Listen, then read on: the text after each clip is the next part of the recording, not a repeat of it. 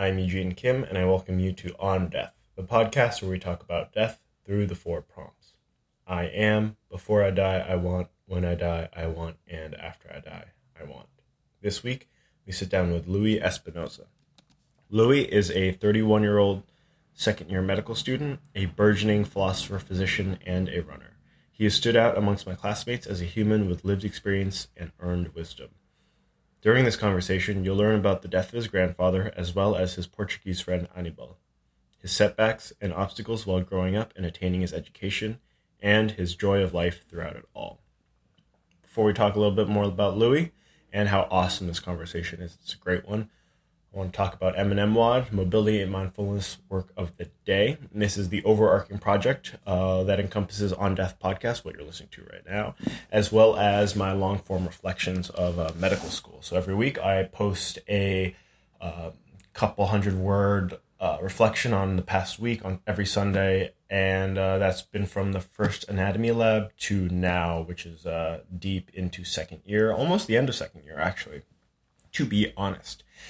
And uh, about two weeks ago, I self diagnosed a minor concussion. I utilized my high quality uh, Morsani College of Medicine educated uh, history and physical taking. I um, sort of you I was you'll just check it out on a minor concussion and uh you that was about two weeks ago published on February 19th and that was just a uh, a fun little ex- uh, exercise to self diagnose myself, uh, work through an assessment and plan, and, self assure that I am not I don't have a, like a traumatic brain injury, and that I can in fact take an exam the following day.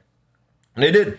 And uh, last week I posted one about a social weekend uh, on social weekends or the start of step countdown, and so the exam was on the twentieth uh, then I had a whole week of assessments and practicals, seeing standardized patients and whatnot.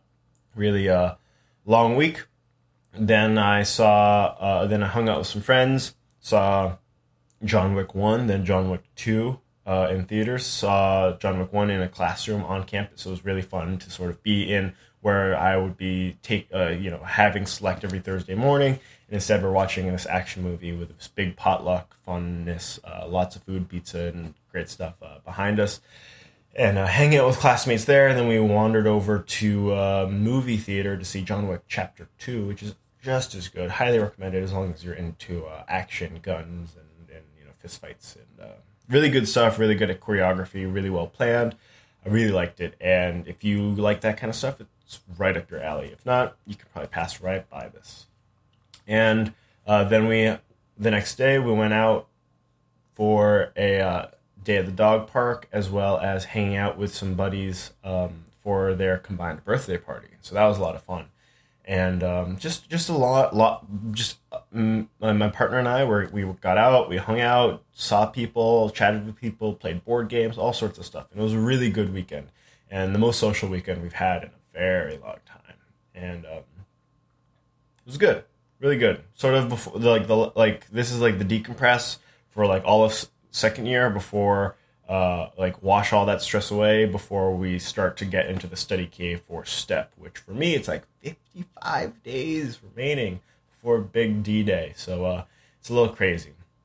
Anyway, let's talk about Louis.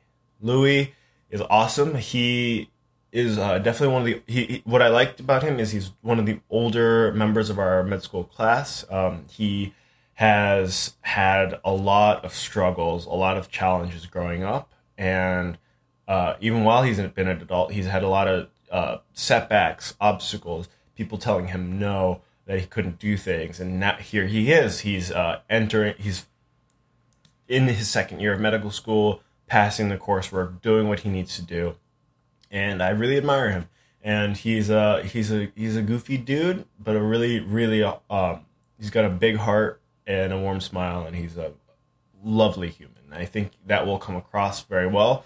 He was a philosophy ma- major in uh, college, and I think that comes through. It, he he takes he he takes a little bit to warm up to the mic. Uh, he starts a little a little you know timid, little little gun shy, uh, but then he warms up, and once once we warm him up, and over like five minutes, it's just it. Then the, the conversation takes off, and um, I included the mic check uh, that I do before uh, all interviews, just to warm up the the interviewee to uh, my questioning style and just to get some basic information for uh, later for when I post stuff.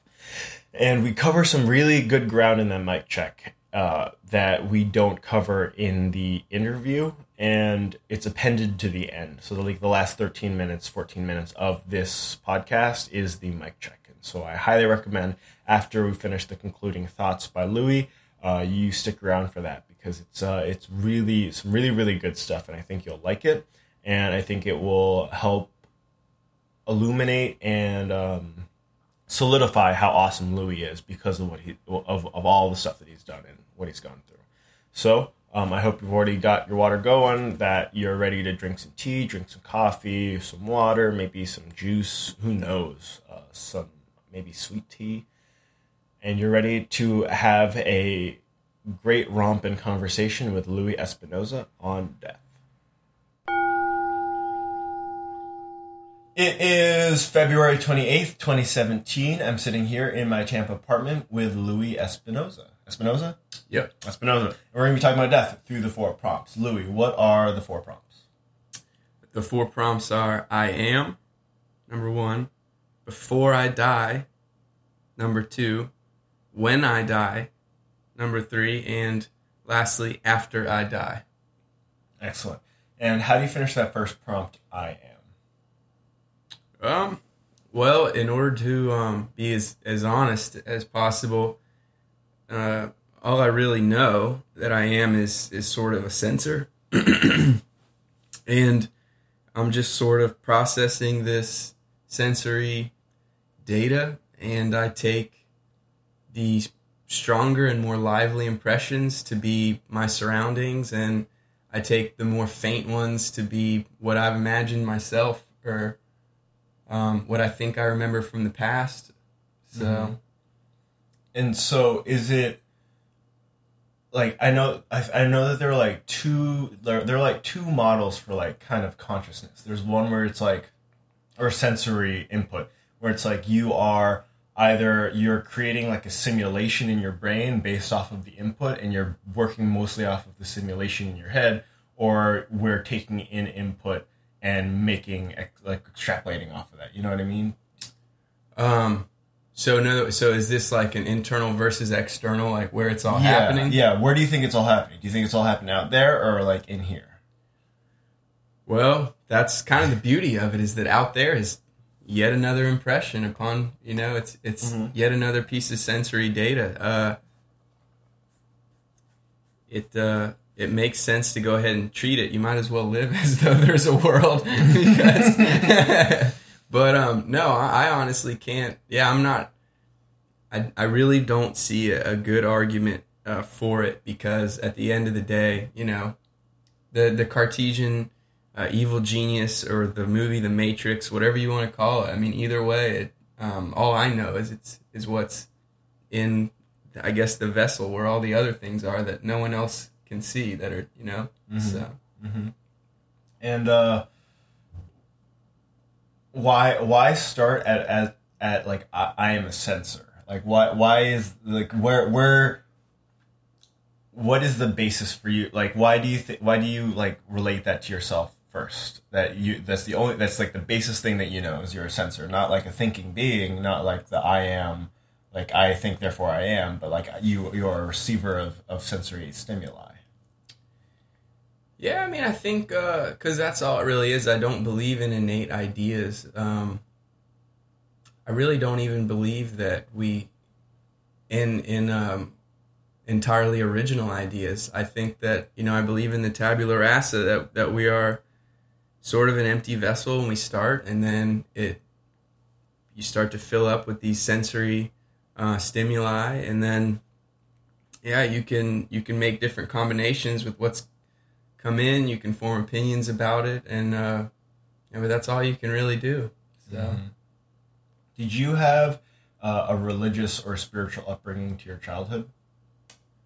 Um, so well, actually, my parents were um, Jehovah's. They were raised as Jehovah's Witnesses, and they were forbidden to go to college, and they were, um, you know, sort of raised to to pursue um, the highest level of Jehovah's Witnessism, which is um, to be one of the chosen 144,000 uh, that would go to heaven as opposed to being resurrected on earth. And then the way to do that was basically to knock on the most doors and and um, you know preach the most gospel that you could. So Oh, the world was supposed to end in 1975, according to Bethel, which is the Jehovah's Witness headquarters in New York City, where they write and print the Watchtower.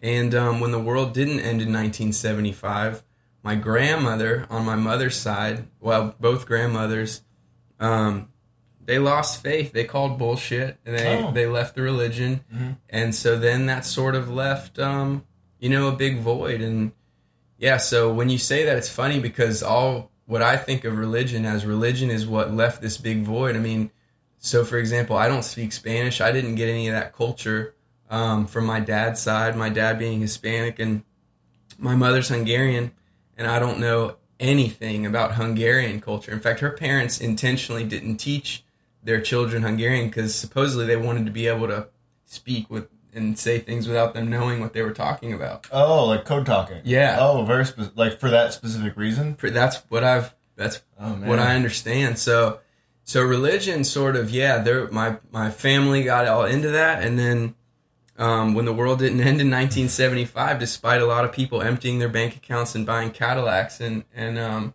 a lot of other unfortunate things, um, you know, I guess that that left this void where it was kind of too late. It wasn't like you could install culture after that. And I came along, um, you know, 10 years at my I my brother's 10 years older than me.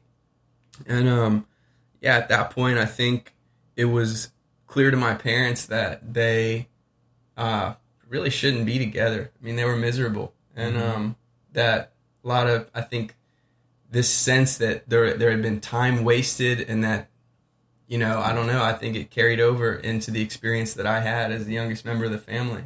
So Mm, that's a tough place to be. yeah, it was yeah. Well, what can you do? And that's a it's because my parents they didn't teach me Korean growing up, um, and the reason that I remember most vividly is that they didn't want me to have an accent growing up. They wanted me Oh, to speak really? English as fluently as possible to uh, integrate as quickly as possible. On the flip side, they do utilize the fact that they can code talk around me, all the time. but that wasn't like that wasn't like the impetus reason uh, behind it. And uh, so I understand that feeling, but it's also very it's it's a very good point that you raise about that you can't like w- once there's that vacuum, you can't just instill the culture once it's like now that there's a vacuum. It's like there's there other things are going to kind of come on in, sort of like your gut flora after you take antibiotics. It's like once you clear out all everything, o- other things are going to grow, whether or not it's the things that you want. That's yeah, that's right. and um i yeah it's it's a very very interesting thing to like have a culture or like ha- be be like have like the membership card to the culture but not like be able to go into the club you know and like, Yeah. and uh, i'm i'm very much that way with korea it's like uh, it's cool that like it's a place that i can go and like i can totally like ninja style blend into a crowd Yeah, yeah. I can't really do that here. I can kind of because there's there's still a good amount of us, but like people be like, "That's the Asian." There you go, right there. Or like I remember when I, was, I went to Costa Rica when I was in uh, uh, high school, and I remember like some of the Costa Ricans were just like openly staring and pointing at me because they hadn't seen an Asian person. You know, like not a whole lot of Asian people go to Costa Rica. So it was just like a really weird, like, oh man, I really stand out here. Like I stand out here more than I do in New Hampshire. you know, that kind of thing. Um, but yeah, it is it is a weird thing to have your your like just be separated from that kind of culture. Is that something that you want to get back into, or is No. it like no? No, I'm uh cresci com brasileiro. You know what I mean? Like there is no going back. Like I've got Brazilian family, so that's it. That's what and that's what I had to be grateful for. I mean, it was amazing.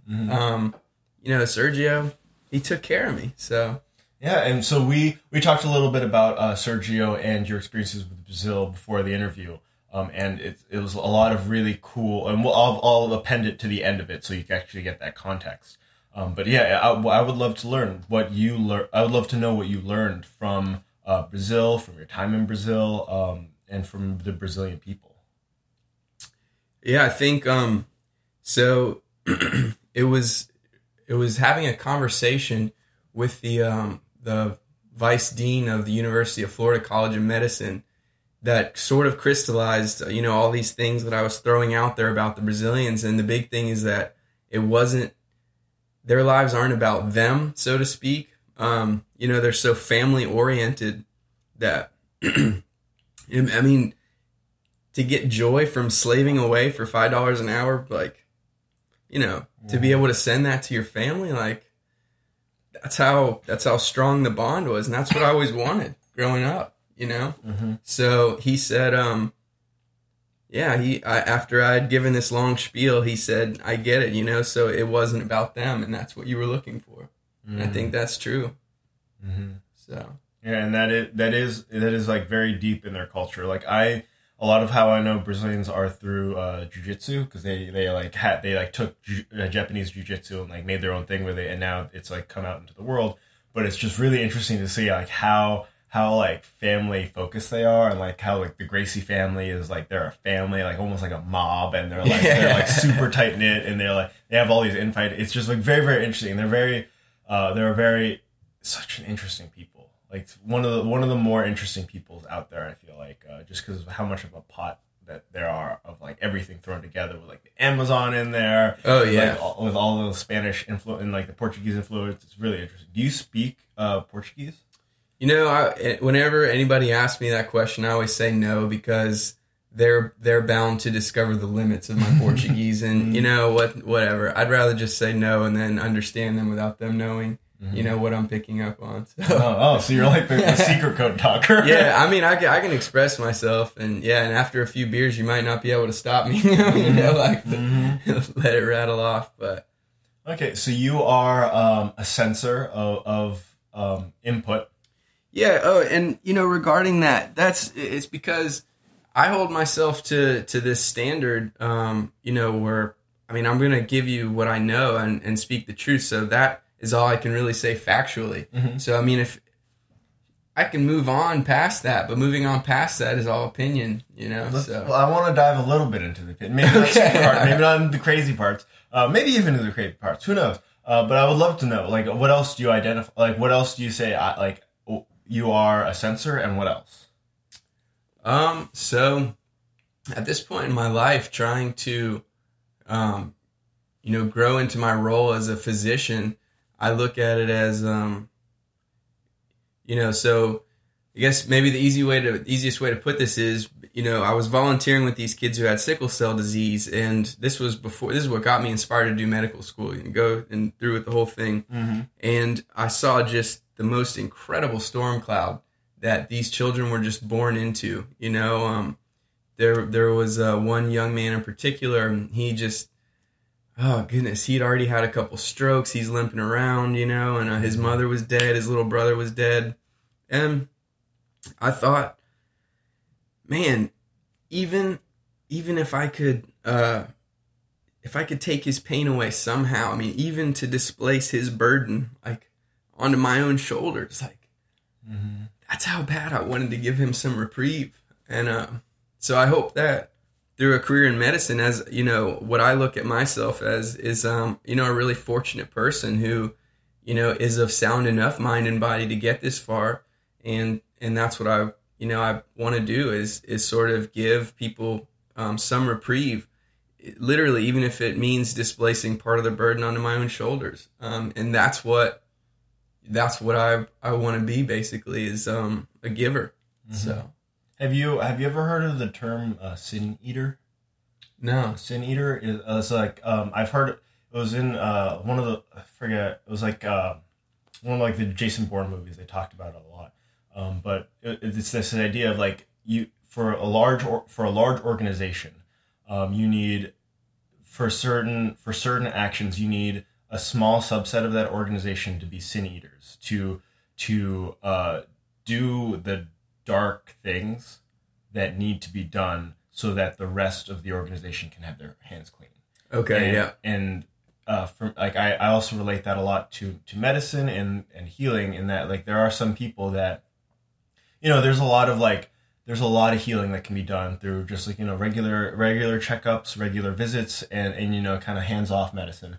But then there's also a lot of medicine and a lot of like really powerful healing, especially like psychiatric, mental health stuff, uh, where you need to get your hands in the dirt and like really Yeah. get get in there and and kind of take that in you and then release it later because Yeah. it's just needs there's just it, for the like the layers of, of healing and and and and moving on that needs to happen it, you can't be passive you can't just be an observer and and like kind of like relay information you need to like actually uh, interact with that Absolutely. And I think, you know, and this is something that I've come to learn, I think, uh, about you and Mackenzie both. I mean, reflecting on her interview, that quote about, oh, so you don't want to end up in a Hollywood dermatology clinic? Like, no, that sounds awful because that's not what we're here for. I mean, I came into this, um, you know, I think the best term I heard used about this was uh, to be thrust into the bowels of the human experience.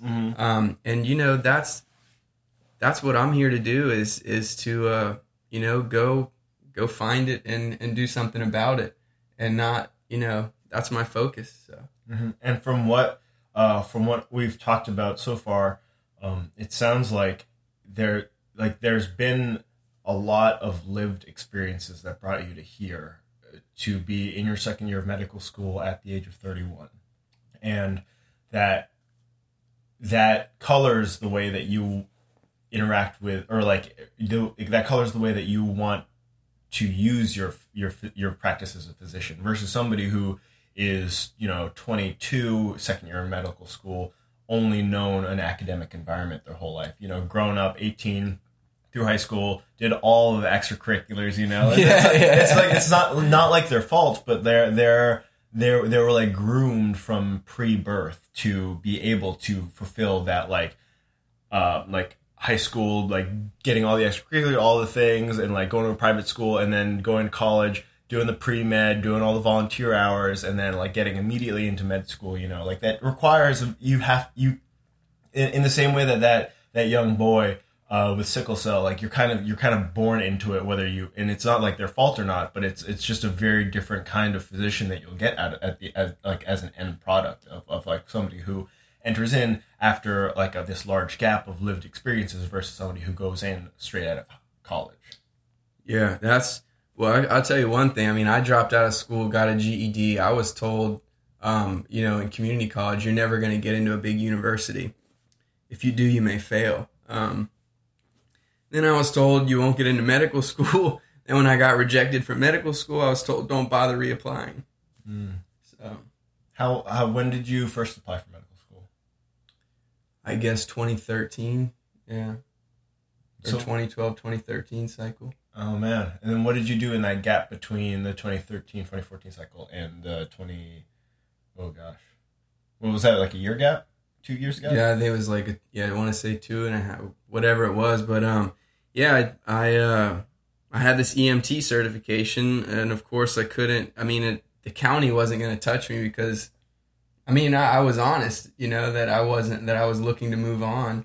And, uh, so I got a job in an internal medicine practice and they're like, well, shit, he can take a blood pressure and he can draw blood. So that's what I did all day. And, um, and then after that, I got an opportunity to become a scribe at University of Florida, which, you know, level one trauma center and stroke center and everything. And so that felt like that was the, the best way to sort of be alongside those who I looked up to the most and, um, you know, be of use to them and, and have access. Uh, so yeah, that's, that's what I did. And then it was as a scribe one day, I was actually in the emergency room when I got the call from Dr. Daniel. Oh man, and that's it's a call. You remember, like I remember that too. I was just like, "What are you talking Yeah. about, man? Like, what are you, get out of here!" Did he fuck with you? No, not. Oh. But, Oh. but like, it was like we were playing phone tag for like a day and a half. Were you? So I was just like, "What the? What is this? What is this? Like, there's only one reason you'd be calling, man. Come on." Well, no. Well, he told us at the end. He was like, "I'm either going to call you and tell you you're accepted, but even if you're not, I'm just going to say, hey, look, we need to have a conversation because I'm going to want to help you." So he calls me up and he says, "We need to have a conversation." I was like, "No, No, no, no, no, not again, No. please. It's getting cold out here, man." And uh, he said. The conversation we had was that they thought I was going to be a, a compassionate physician. So I was in. Boom. Boom. it's like you fucking bastard, though. yeah, all of mind game because yeah, especially like the the the pre med in brain, it can come up with some wacky scenarios pretty fast. yeah. What um is there a direction that you want your practice as a physician to take? Have you like not had the experiences that you sort of that you need to really be able to point in those directions, or do you have a pretty good sense of where you want to go? No, well, you know the, I guess the struggle uh, now is sort of that. I I really don't see reaching my full potential as a physician to be compatible with reaching my full potential as a father, and um, so that's something that sort of weighs on me. And I think, you know, go. I mean, if I would have gotten accepted into medical school the first time, I would have gone straight back for those kids with sickle cell anemia. I would have just, you know, I mean, I, I don't know. But at this point, I'm realizing that you're not always going to feel this way and life's going to change and you've got to, um, you know, put yourself in a position, um, you know, for it all to go well and Mhm. not, yeah. Yeah, because if your career is like the defining factor, it's like you're gonna fail as as a physician. You're gonna you're gonna mess up real bad a couple times, and that that drive will not always be there. And if Yeah. that's gone, then it's like you look around and it's like, what do you have? Yep. Is there uh, are there experiences that have uh, given you that perspective of real like what what has happened in the in the, in the intervening couple years that has allowed you to realize like I can't just dive into that sickle cell.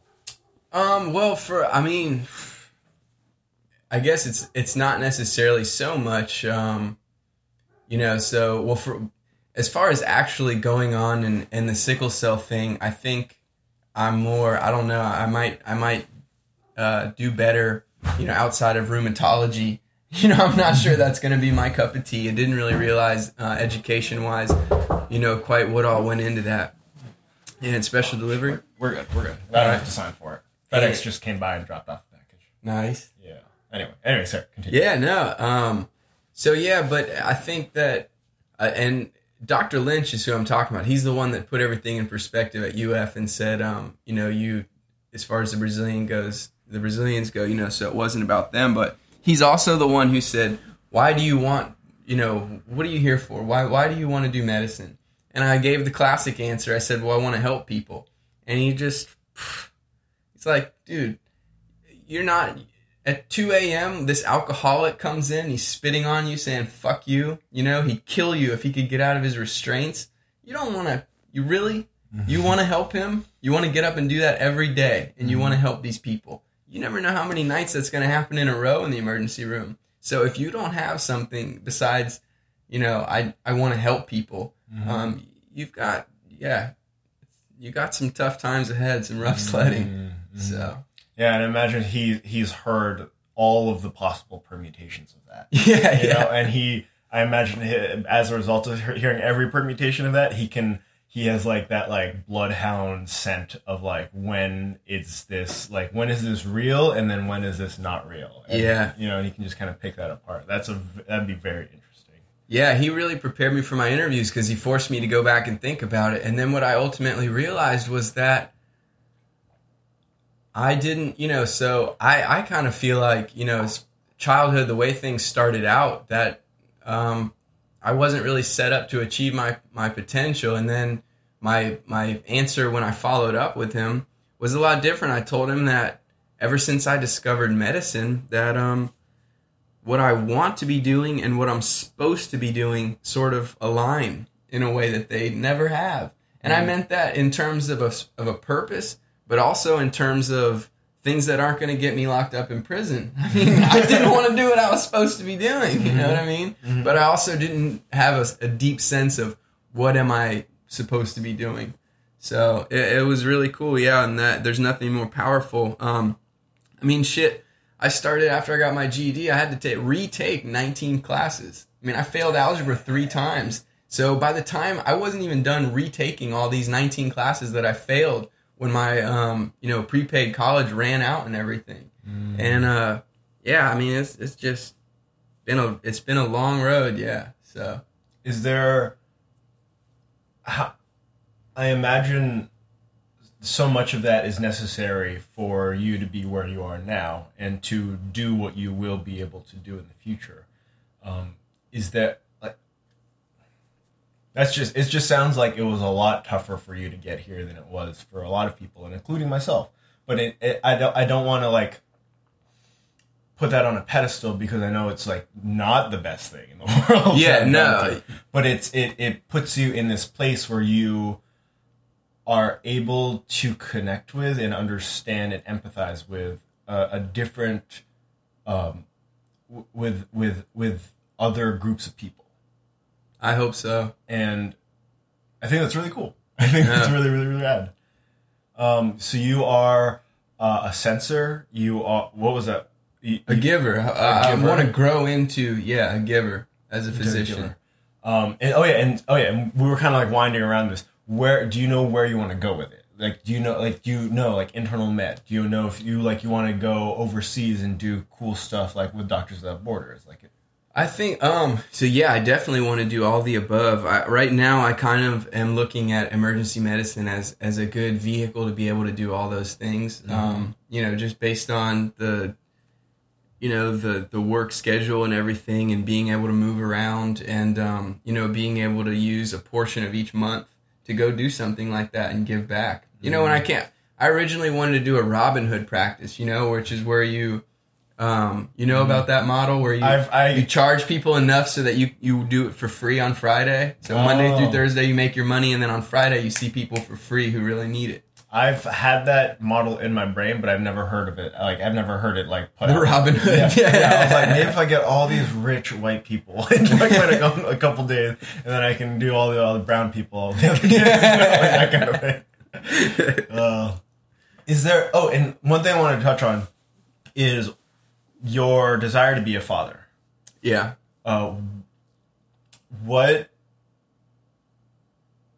Why is that something you want to set a lot set aside a lot of your time, energy, and and and and um, attention towards? Why is that something that you want to block off a lot for? You don't want to.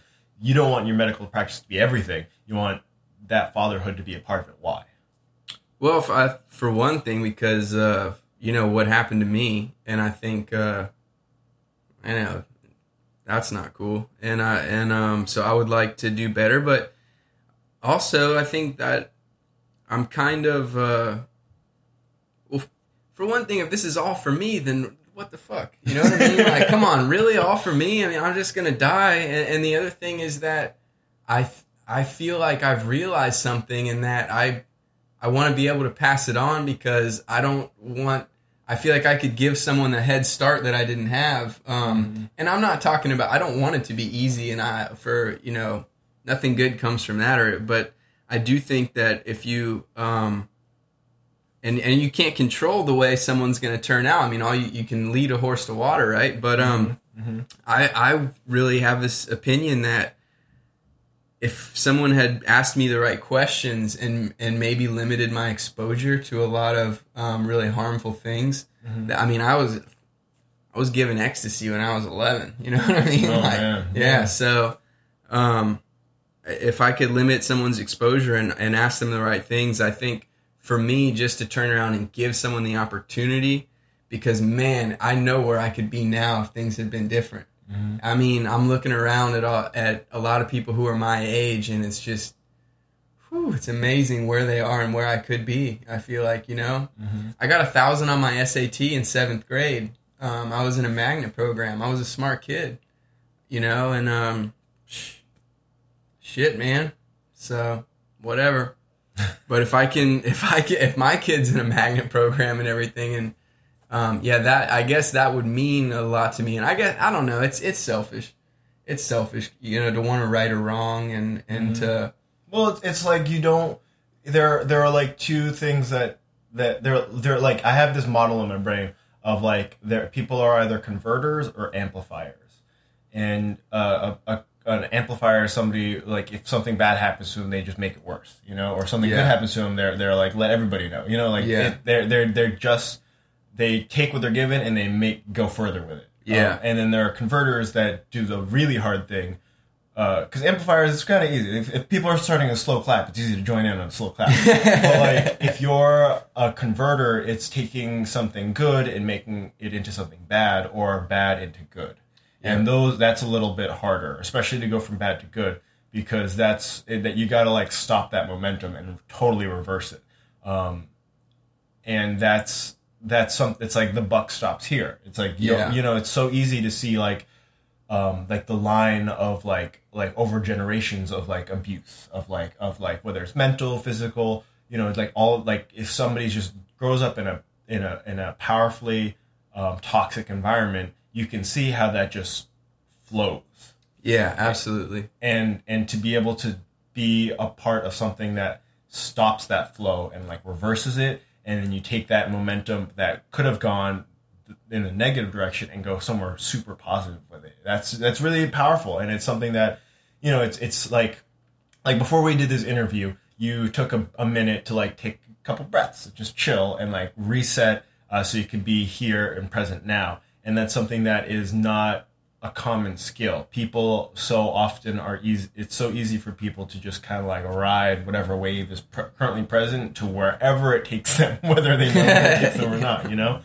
and uh, I think that is really important to be able to um, to right or wrong because it's like the you know like that that there's I believe it's a Muslim saying um, of like if you save one man, you save the world.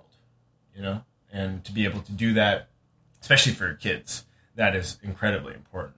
Is it important for you to have uh, biological children, or do you feel that ado- like are, you have you ever thought about adoption? Have you is this something that you necessarily? Is it is do you want it to be like your seed?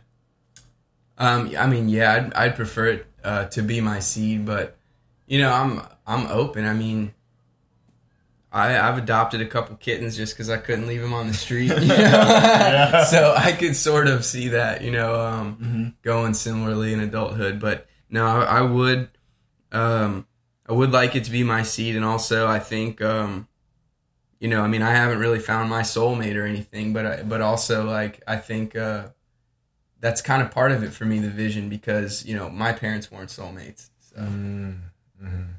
Is there? Do you know what your soulmate would look like? Do you do you know what that process is like? Do you know, like?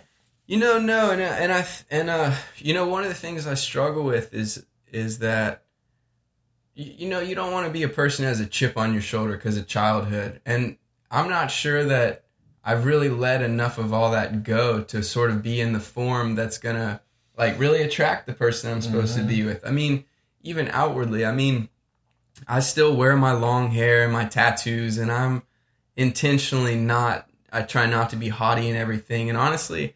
I get approached and treated a lot differently when I'm walking around um, than I do when people find out I have a white coat and see my see that picture and everything. And um, so, and part of me is kind of pissed off. I don't I don't want you know your respect or anything for the white coat. Like I, I want to walk around with my long hair and see who who's gonna listen to what I have to say. And um, but at the same time, I mean like, yeah, I don't know. And I, I guess it's not that I'm consciously thinking about this, but sometimes when I reflect, I realize that is, is that bitter bitterness being carried with me, and um, sort of like, and uh, so Where I don't. does that emotion come from? Yeah. yeah. Yes, because yeah, I mean, I, I, I it kind of bothers me. I mean, and it happens all the time. Like I've literally had people that once they find, once they see a white coat picture on Facebook or something, oh, now all of a sudden you're chatty fucking Kathy. You know what I mean? And uh, that really frustrates me. But so I'm not, I'm not really sure. Uh, you know, I am sort of in a at a point in my life where, uh, you know, and of course. I, I recently came out of a long relationship and everything, so this is sort of a point of reevaluation in my life. And yeah, I'm sort of evaluating like what am I really holding on to and why, and um, what do I really need to let go, uh, let go of what's holding me back. And um, you know, so I think that there's probably a little bit of transformation that's going to happen before I get to the place where I'm going to be when um, when everything comes together. So Yeah, and that that that recognition of like you got you kind of like there, there's always like I need to work on me for a little while. Yeah. and there there's that that process of of of like becoming the person that you that your ideal future mate will be attracted to.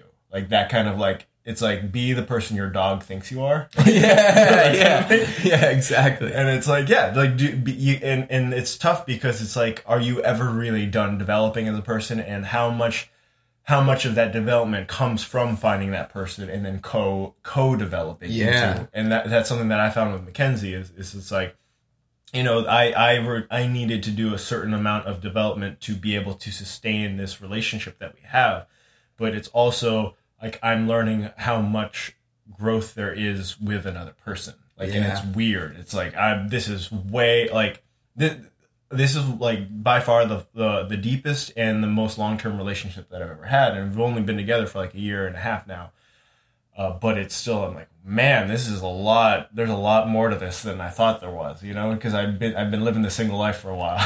Yeah, isn't that funny how people quantify relationships with time? You know, like so. it's just I, I hear you. Yeah, that that transition. and and and that that intention from the start of like this is something that we're gonna ride out for a while versus like oh like this is we you know we're young and like this is a thing and I like you and you kind of like me. And then it and then it kind of develop like over time develops into a a very serious like oh let's let's plan for the future. And that's hard to make I imagine it's hard to make that switch because I I, I liken it to um, somebody like if you're in the military and you start dating someone, there is an implicit understanding that you could get deployed. There's there's an implicit Yeah. understanding of like what this means.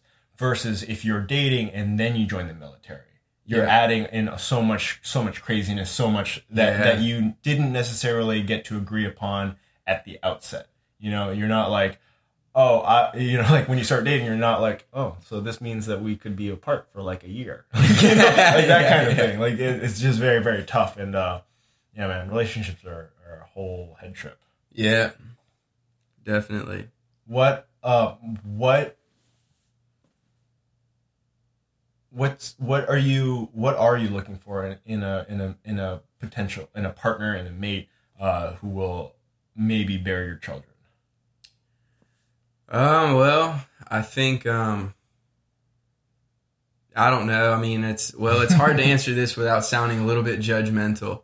But um I think that it's kind of important to me that somebody hate to say this, but maybe someone who didn't just go straight through school and get straight A's their whole life and then end up being a doctor and um, you know, maybe somebody who uh, you know, with some some tested grit and uh, somebody who can yeah i don't know. I mean i, I want to be appreciated for qualities that you know i guess in my last relationship i don't really feel like um, you know i would necessarily was loved for the same Mean, she saw qualities in me but are they the ones that i valued the most about myself you know i don't i don't think so so um and uh, and those values um you know like i said it's I really I'm against the haughtiness. I'm against this um this high status thing that comes along with this and you know, I don't I wouldn't give a shit how much money any doctor. I mean, I'm not in it for the money, I tell you right now. Mm-hmm. And um so I would like someone who yeah, who, who's driven by a purpose and someone who's maybe seen some shit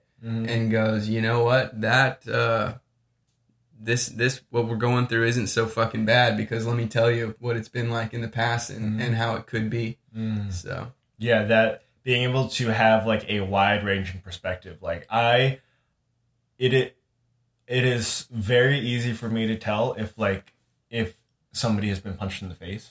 Yeah, yeah. like people like you can tell like if somebody has ever been like if you know it's just it just Yeah. changes your perspective it's like at any moment you can get popped and it's like all right Fuck. versus somebody who like take like I remember I was sitting next to a classmate during one of the exams and his his like, computer was acting up or whatever and I remember it was just I was just like blown away by how much uh, by like his body language and like his like breathing like how how, how much it upset him that his computer wasn't functioning you know like and it was like 10 minutes into the exam it was just like I'm sorry, buddy. Like, do you want a pat on the head? Like, I was just, you know, it's like, yeah, to him it's a big deal. But you know, if you've been punched in the face, if you've if you've like been put in situations where you really understand, like, dude, you're taking an exam. Like, how bad are things? You know, it's Yeah. like that being able to have that like wide perspective, like, what is really going on here?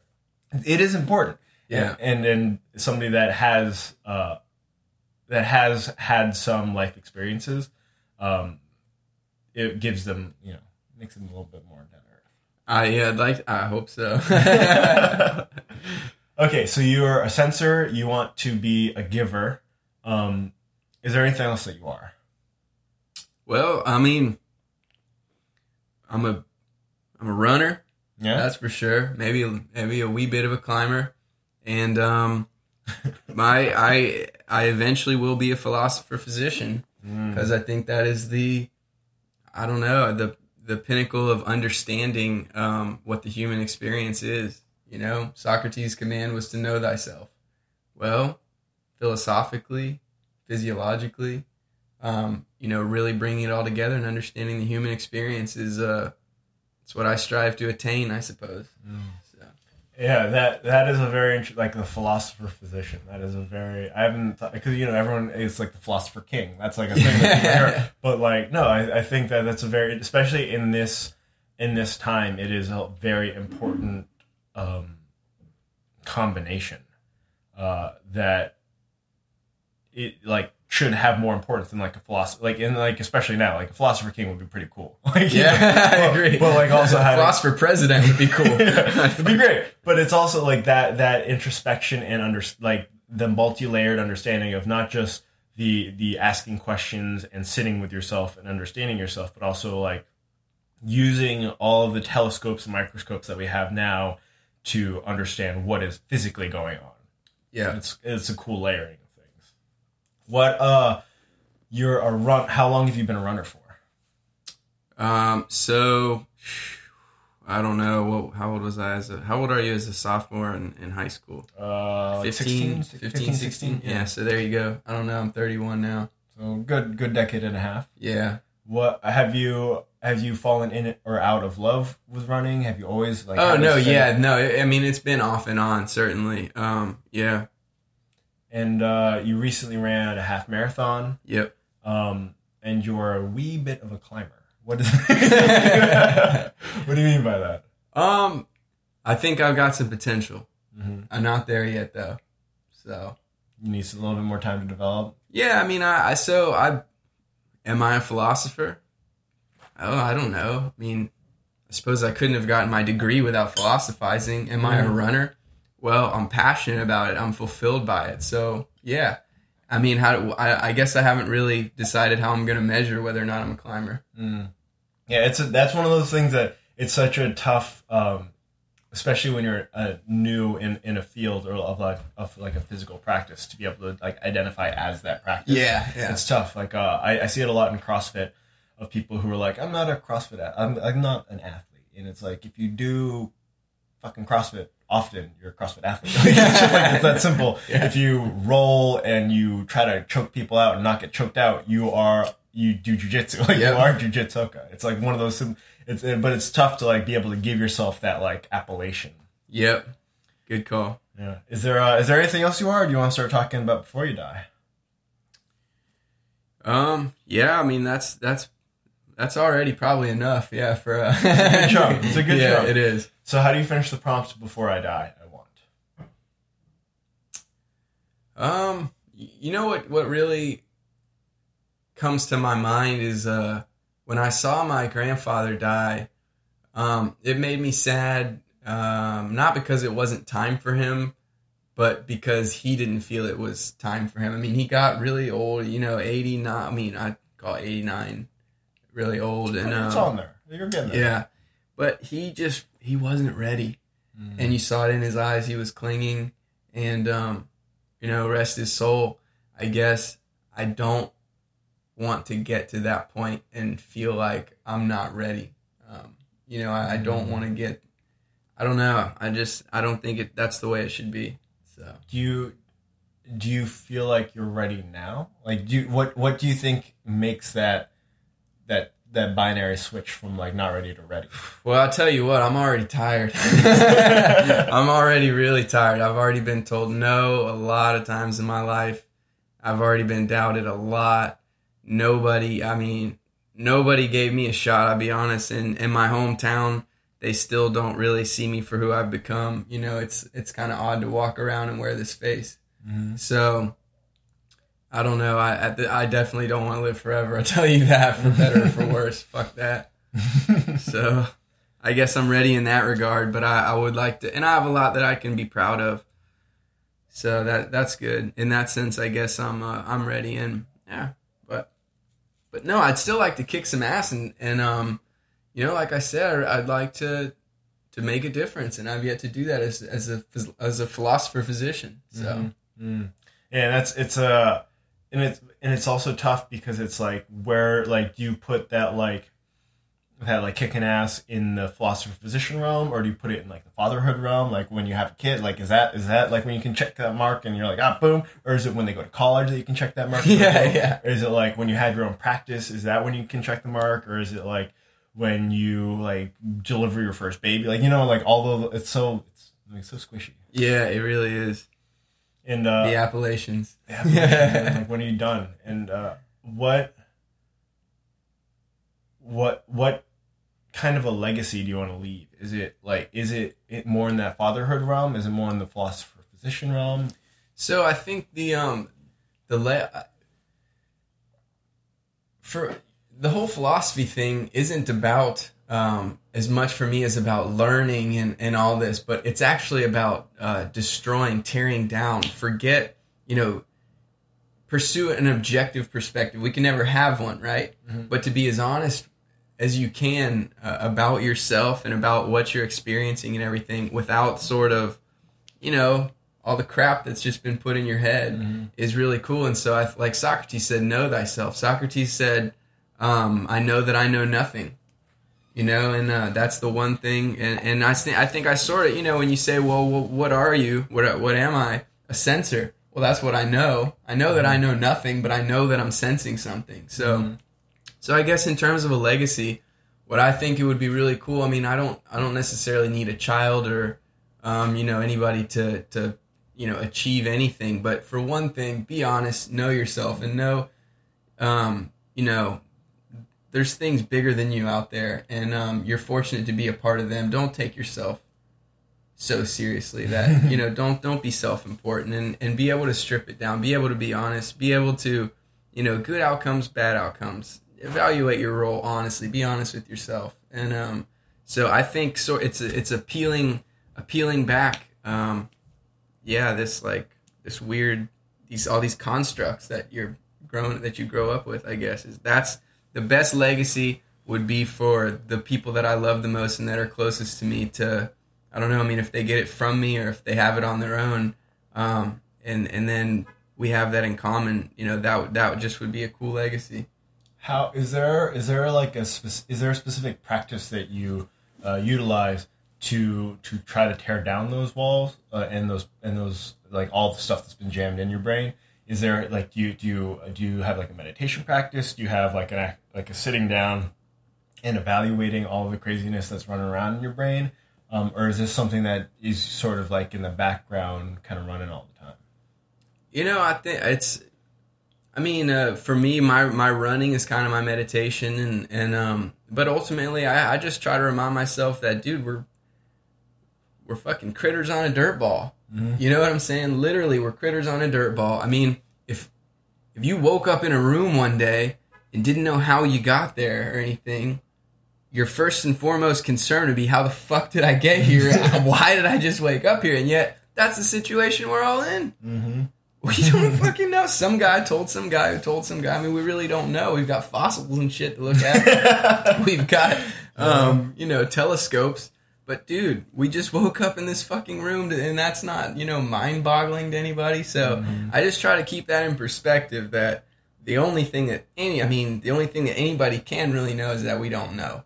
Mm-hmm. We can do our best to find good arguments for it, but um, no, I think that I try to put that into practice just with the way I enter, you know, at all times. So mm, yeah, and that's that's a you, you strike on a, like a point that I, I really like, where it's like you like there are like three tiers of like teacher.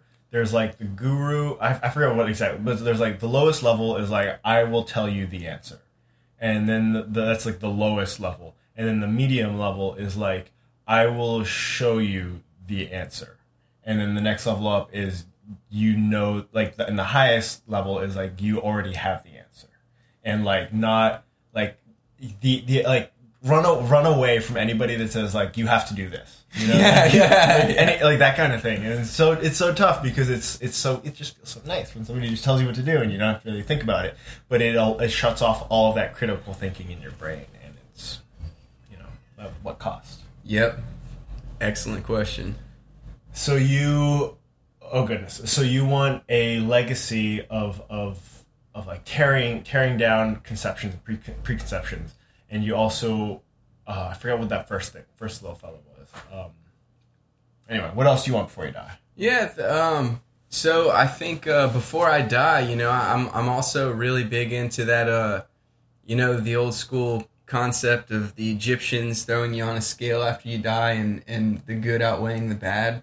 Um. You know, and, and I think that part partially contributes to the the chip that I, I worry that I carry around on my shoulders because I do feel like I lost some time, and I do feel like um, I don't know. It's sort of a race to to make good out of the bad. So. Mm. Is there, uh, I mean, I, I meant, yeah, that creates urgency that you're like, I got to do this. I got like, I haven't got some time left. Like, I have, but like, what, uh, it's it's a very interesting idea. The like the the weighing of the scales, like kind of like doling out the deeds, whether or not you're on the naughty list or not. Naughty Yeah. But like, what? How do you how do you do like what like do you, do you feel like you you like kind of look through your thing like do you like go like do you, do you like check your diary and like look like what did I do today? And like was it mostly good? Was it mostly bad? Like what how much yeah how much of that is like the chip on your shoulder of what your of your upbringing versus like the the actual reality of what's going on now?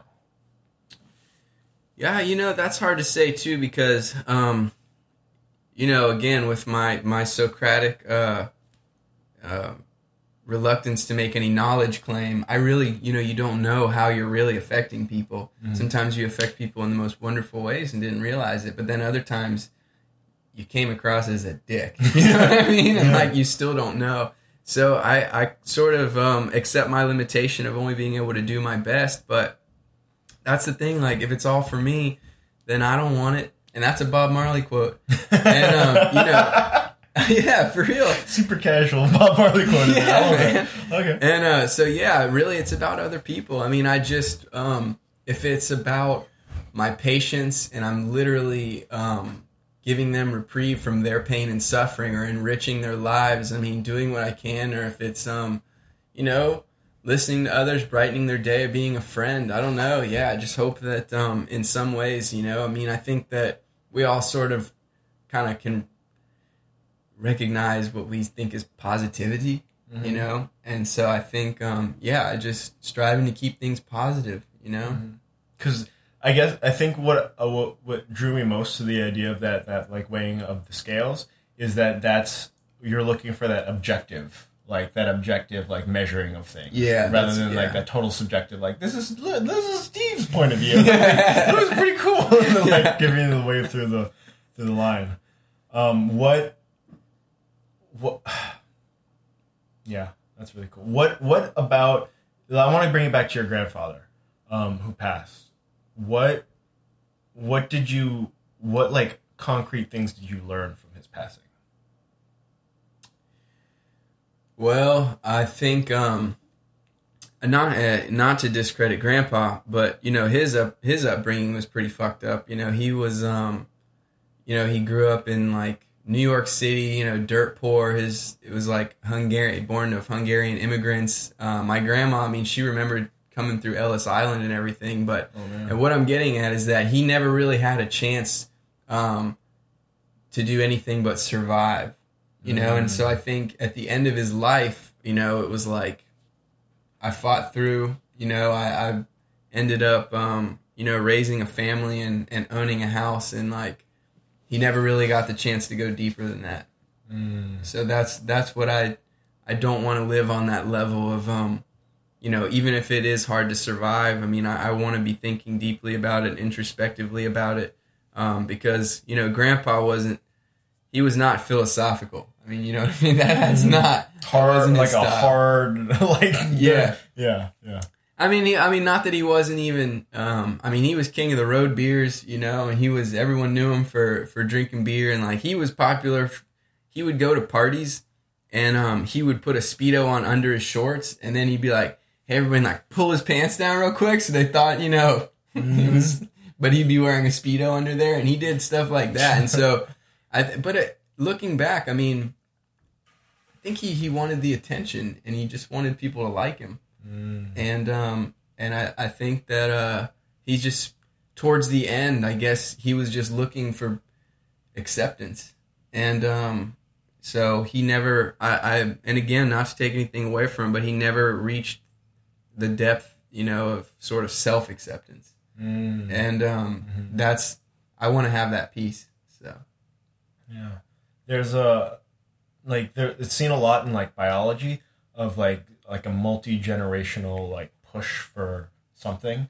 Like I see it you'll, you'll see it a lot in like uh like plants, especially in like butterflies, like when they'll make them, their migrations, they'll it's like a multi-generational migration from like up in Canada uh, over all these different forms. Like you know like they, might like the butterflies might come down, they'll stop, they'll they'll die, and, but before they die, they like give they like have another generation of butterflies that can then go another hundred like thousand miles down south, and then they like it's all in in in purpose of like a a big ass butterfly party. Like you know what I mean? Like somewhere down in Mexico uh like for their time the time of their life. And it's like something that like they spend like generations building up like the the like food stores and like just chomping down like that. Or like flower, or like uh, like in flowers there's like they, they might spend a couple year like couple years dormant before time is ready uh for them to sprout and then finally flower and then they die immediately. So but they flowered you know that kind of like generational push. And i see that i, I feel that very strongly in relation to like immigrants and, and Yeah. families that way of like so there it's like the that some generation's role is just to work and survive and to do that hard shitty work so that the next generation has it better. And that it's cool to be on the it, it's nice to be on the receiving end of it but it's it is very tragic to see like a person grow up and not have like the base like just not understanding like what is it like to be 12 years old and spend all day playing super nintendo like, like, it's a you know what i mean Yeah. it's like a wonderful thing to be able to spend all day and then drink all the mountain dew and then play video games all night but like you know sometimes you need to fucking work in the coal mines or some shit you Yeah. know? But it's it's also like a very weird responsibility to be like that last butterfly heading to the party and like understanding like all of the other butterflies that died to get you there you know? Yeah. or like to be the flower of a plant that has spent decades underground waiting for this moment and you are the flower. And it's like to be that it's like a very heavy responsibility and i feel that way with my parents. Like they they my i know my dad worked real hard and he spent like a year in an orphanage in like post-war korea um Yeah, because his par- like his mom couldn't take care of him so he got pushed off to an orphan like all that crazy shit. And now he's like able to live in florida and like hang out and watch funny videos on youtube you know? Yeah. Like that kind of like that kind of being able to do that. But it's also like it's a very weird responsibility to be like to know that like how much like like how many bloody fingernails got you here? Yeah. And it's tough.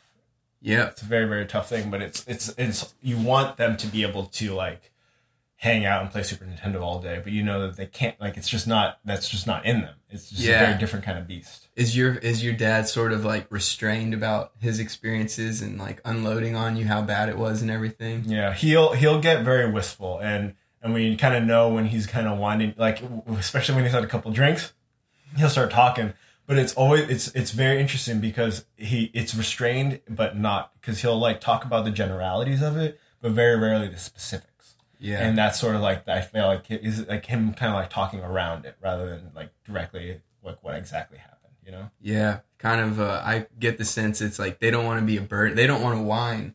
That's against their nature. You Mhm. know, I'm not whine, but let me tell you something. You know that you need to know about Mhm. this. You know.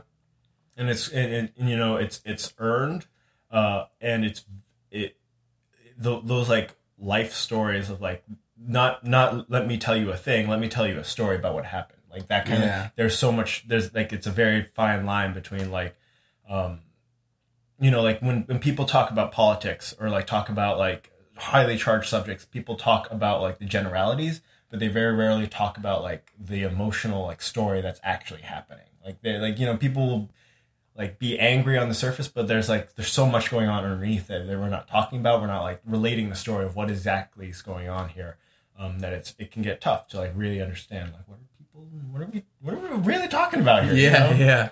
um and so I, I thank you for talking about your grandfather like that is there uh, have there Thank been you for talking about your dad. my pleasure, man. Is there are there other have there been other deaths or passings that have uh, colored um, either positively or negatively um, the way that you want your passing to kind of look like to feel like the lead up into death?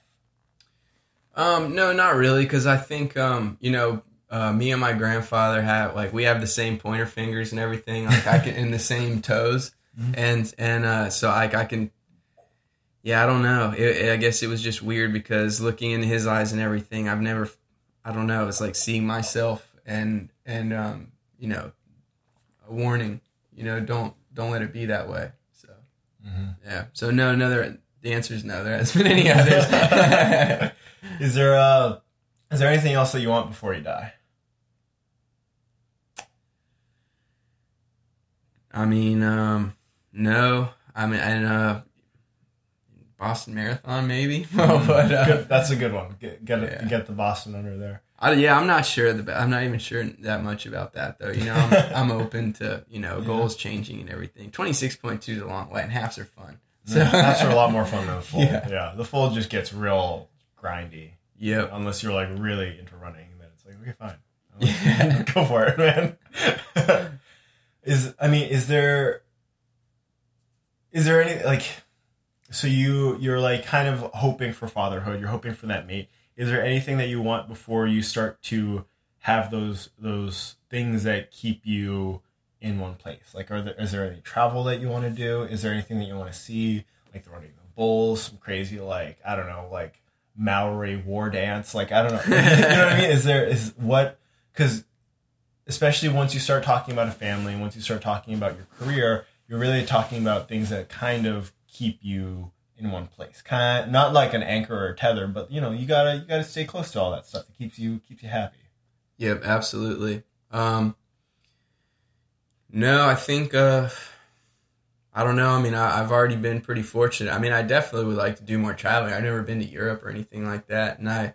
But in terms of um, you know, going back to I, I want to have that peace when it all ends. I, I don't. No, there's nothing really that that needs to happen in order to achieve that peace, except for um, you know, just getting a little closer to achieving my potential. Um, you know, and and the the the dream for me is the um, you know the philosopher physician um, and to pass the value of that on to, to whoever's closest to me hopefully uh, you know my, child so Yeah, because that that being able to like pour all that stuff into like a little like nascent brand new brain. yeah it's such an interesting idea.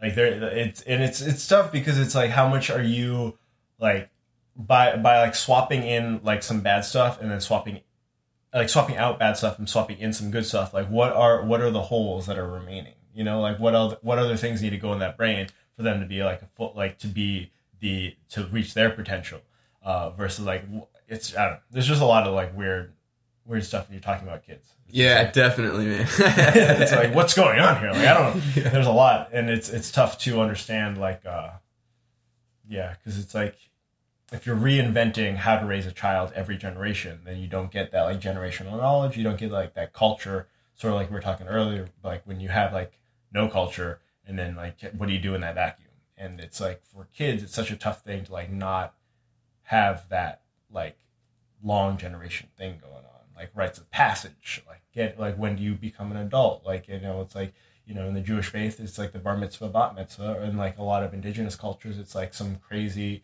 like psychedelic ritual or like like getting s- bitten by like thousands of ants in front of everyone in front of your you know like that kind of thing. It's like that but like the, like without those like markers going forward and just making that kind of stuff up as you go it's can be really tough. Yeah Yeah, but I, but yeah, th- you just you just made me realize that I guess what I want to do is sort of pass along my own little personal culture of, um, don't follow what you were taught. You know, Mhm. um, sort of tear it all down and then choose very wisely um, how what you rebuild it with.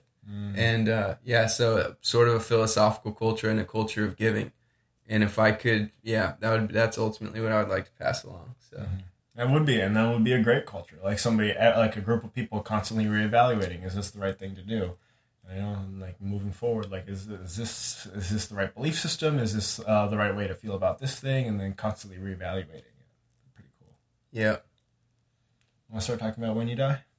sure, yeah. How do you finish the prompt? When I die, I want. Um, when I die, uh, you know, well, for one thing, I think that I would like to have a sense of peace, and um, I just hope, again, with the weighing of the scales, that I guess I, the best thing that could happen would would be that the the scales would tip so convincingly in the direction of good that there would be so much to be happy about um, for the fact, you know, that I lived and for what I'd given that it could truly be sort of a celebration of life rather than a you know because of course that does make it a, a bigger like what loss so to speak but um i think that you know if i don't want to only have the loss for people to focus on you know so Yeah, there's um there's something that is really tough about endings for people. And one thing that I've become like really attuned to is like an ending. Uh is like when when is it when is like there's there's like you know when when there's a big group of people, you have a big dinner, when when do you end the dinner? Like what you know, Yeah, you know what I mean? yeah. like being like there's there's always like a time where it's like this is the best time to end things, you know, and to move on and maybe to get to the next phase where now we're all just hanging out, but there's no more food on the table, you know, Yeah, those kinds of. But those transitions and those endings are really, uh, really important, and like even with a good conversation, like knowing when is this conversation over, like you know, and not not like ending it prematurely, not se- not for like a like a power grab during a conversation, you know, Yeah. but like understanding like let's not let this peter out. Like let's let let's end it on a strong note and like move forward and like do something else with it. You know. yeah Um, and that's that's a tough. That that's that's like the, the hardest thing about dying is that it's trying to figure out like when do I peace out? Like when does this? When is it appropriate for me to like no longer go on? And and when am I like grabbing and holding too strongly? Yeah, you know that's uh, like, I mean, the tattoo on my arm here is Socrates, and he's reaching for his cup of hemlock because, um, you know, he died for the truth. He could have he could have saved himself if he was willing to um, give lip service to the accusations. All they really wanted him to do was confess. But um, you know that's not worth it, and I think going on your ter- your own terms and not compromising, um, you know what's most important to you is a big part of that. And so you have to be willing to to meet the end, so to speak, I guess. And yeah, it's uh, And like, how do, is there like? Do you do you feel like there are some life experiences that you need to be able to like go into that that transition with gusto with, or or do you feel like it's just something that as you get more on that like awesome scale, and you know more convincingly that you are on the on the side of awesomeness, that you that that you can make that transition yeah, you know, I, I don't know. I think um, it's it's kind of tough because when I I guess I feel like I'm already probably in, in the regards that I'm referencing anyway more prepared than my grandfather was because I've had these opportunities to delve into philosophy and all these other things which I you know think are so important. But at the same time yeah I mean I kind of uh, one of the things they used to ask us in boarding school was if you died right now what would go on your tombstone? You know? And um, I I kind of know it's going to be on me, you know, and it's probably not going to feel much different than this, you know. And um, at the end of the day, you're just going to have to sort of, um, yeah, cope, deal with it, move And- on. and it's a it's it's like one it's like a one one equation when you're talking about like single Louis, but then it's a whole different equation when you're talking about Louis married for 20 years with two kids. Yeah. And like that's a whole different beast. Yeah. And being able to like like as you're raising these little brains, like how do you like then parse out like when is it appropriate for when is it appropriate for me to pass? You know, that kind of thing. Yeah, man. That's uh it really is. I know you know, the uh it's it's really hard when you see people's fathers get taken away from it, what you feel like just couldn't have been the right time and everything. You know, and um I mean I worry about I I you know, I'm not as healthy as I could be and I probably should start being healthier than I am for the sake of the future people in my life because I know later on I'm gonna I might end up begging for more time. You know that uh, right now I'm like fuck it, I just drink beer and you know so It's yeah, it's tough because my my grandfather passed very recently. Um, sorry to hear that, my friend. I appreciate that. He uh, it was I believe like Sunday or Monday. Oh, you're kidding, dude. Yeah, and it was a very weird thing because I did. I've only met him once. Um, I went to Korea when I was in college, and I was able to meet my grandma and him. And it was weird because my grandma had a stroke um, a couple like a year or two before I visited, so she was pretty. She she had some disabilities going on. She had trouble sitting up, sitting down. Um, and I remember like when I try to th- now that I think back on his passing, I try to think back on him, and I only can remember him picking her and up and setting her down. You know, like I don't really remember anything about him. And uh, so when when I, my mom told me that he had passed because it's my paternal grandfather, um, I was or my maternal grandfather, um, I was just like, oh man, I'm I'm sorry, mom. Like it's your it's your dad. Like that's a real bummer. Like Yeah. you know, like that's what I was more sad about than like uh, the, his passing for me. It was more like uh, the passing for her. Um, but it seemed like she was very she's very at peace with it. Um, she, you know, of course she's sad. It's her dad, uh, but that she felt like he felt like it was appropriate time for him. You know, and that's uh, that's a weird thing, uh, especially for like a parent. Um, one of the things that I admire a lot about those uh, like rites of passage and indigenous cultures that I was talking about earlier is that a lot of them, when they have the rite of passage, when you know when they're getting stung by like a thousand ants in front of their whole tribe, um, the parents say to their children like, after this, the child will be dead, and so will the parents.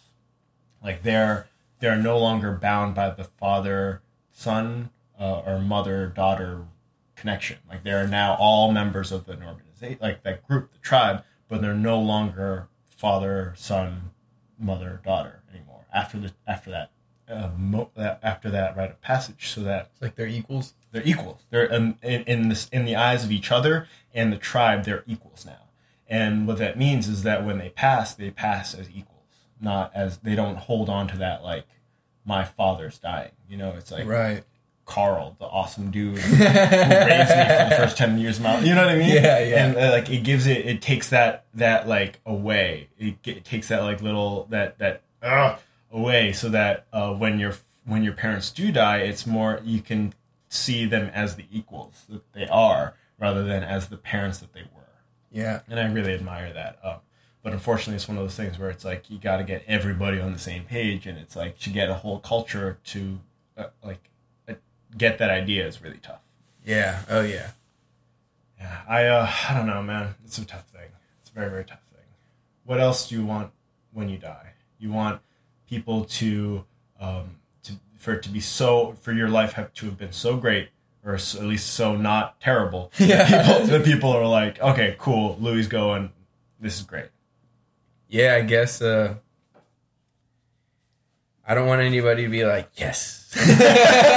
Ideally, ideally, or if they are, well, at least quietly. yeah, exactly. Um, do you know what you'd want the moment of your passing to look like? Um, you, you know, I I guess um, I'm not really into this whole like you know, gastric cancer. You're terminal. You know, you know, you basically have a week, and you're just in miserable, miserable pain. I mean, I know this is also a little bit. A little bit greedy. Beggars can't be choosers, but um, I would like it. I would hopefully like to go, you know, a little more naturally, and and at least in a um, you know, somewhat tolerable amount of pain or state of um, you know, illness or whatever. And in fact, I don't know about you, but I'm a big, um, I'm a big proponent for assisted suicide. I think dying on your own terms is uh, it makes a lot of sense. I understand that it's a bitch medico legally, Mm-hmm. but uh, yeah, I think um, you know the big.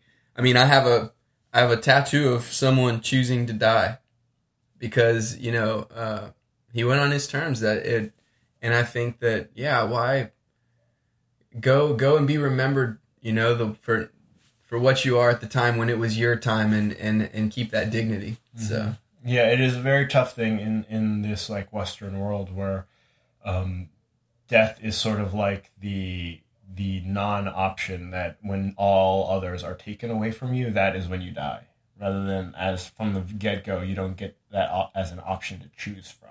You don't get to be like, I want to go now because everything it feels right. You know, there's very little.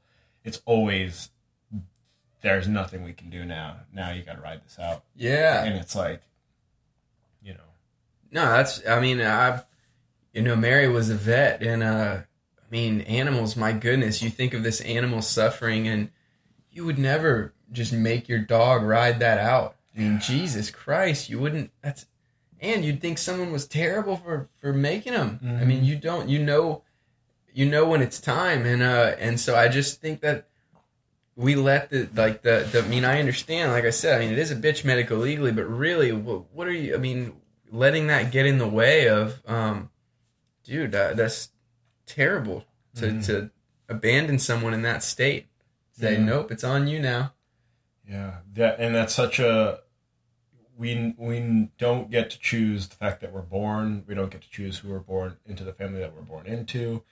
Um, but it's just like the last little bit of like self sovereignty to be able to choose how you die is so important, and it's such so low on like society's like like priority list.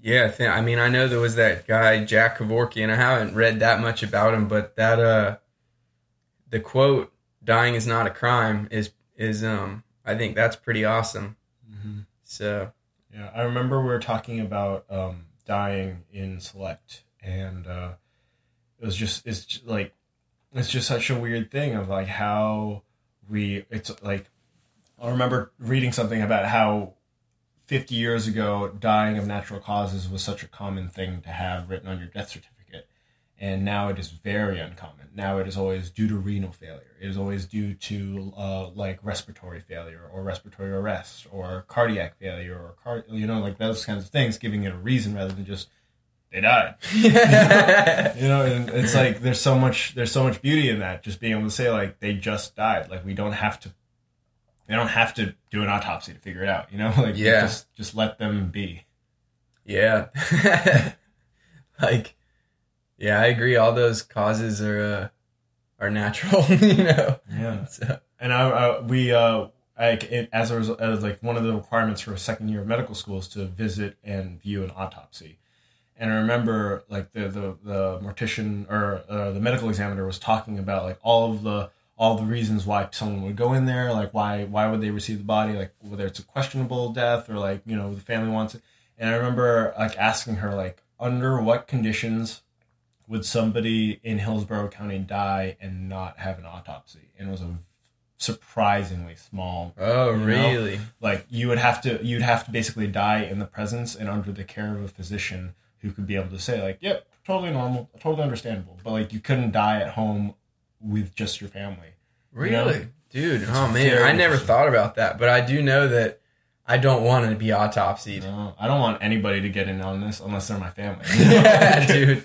Yeah, my autopsy. Yeah, that that was an interesting experience, and and uh, yeah, that wasn't something I want for my family either. Yeah, or myself, or It's because it's it's like they're they're all professionals about it. They're goofy. They're wacky, goofy people. But you know, it's at the same time, it's like this is my body, and it's like I don't. I only want a couple people. Like I, I, I told Mackenzie this that if she finds me down and I'm not breathing, I don't want her to perform CPR on me.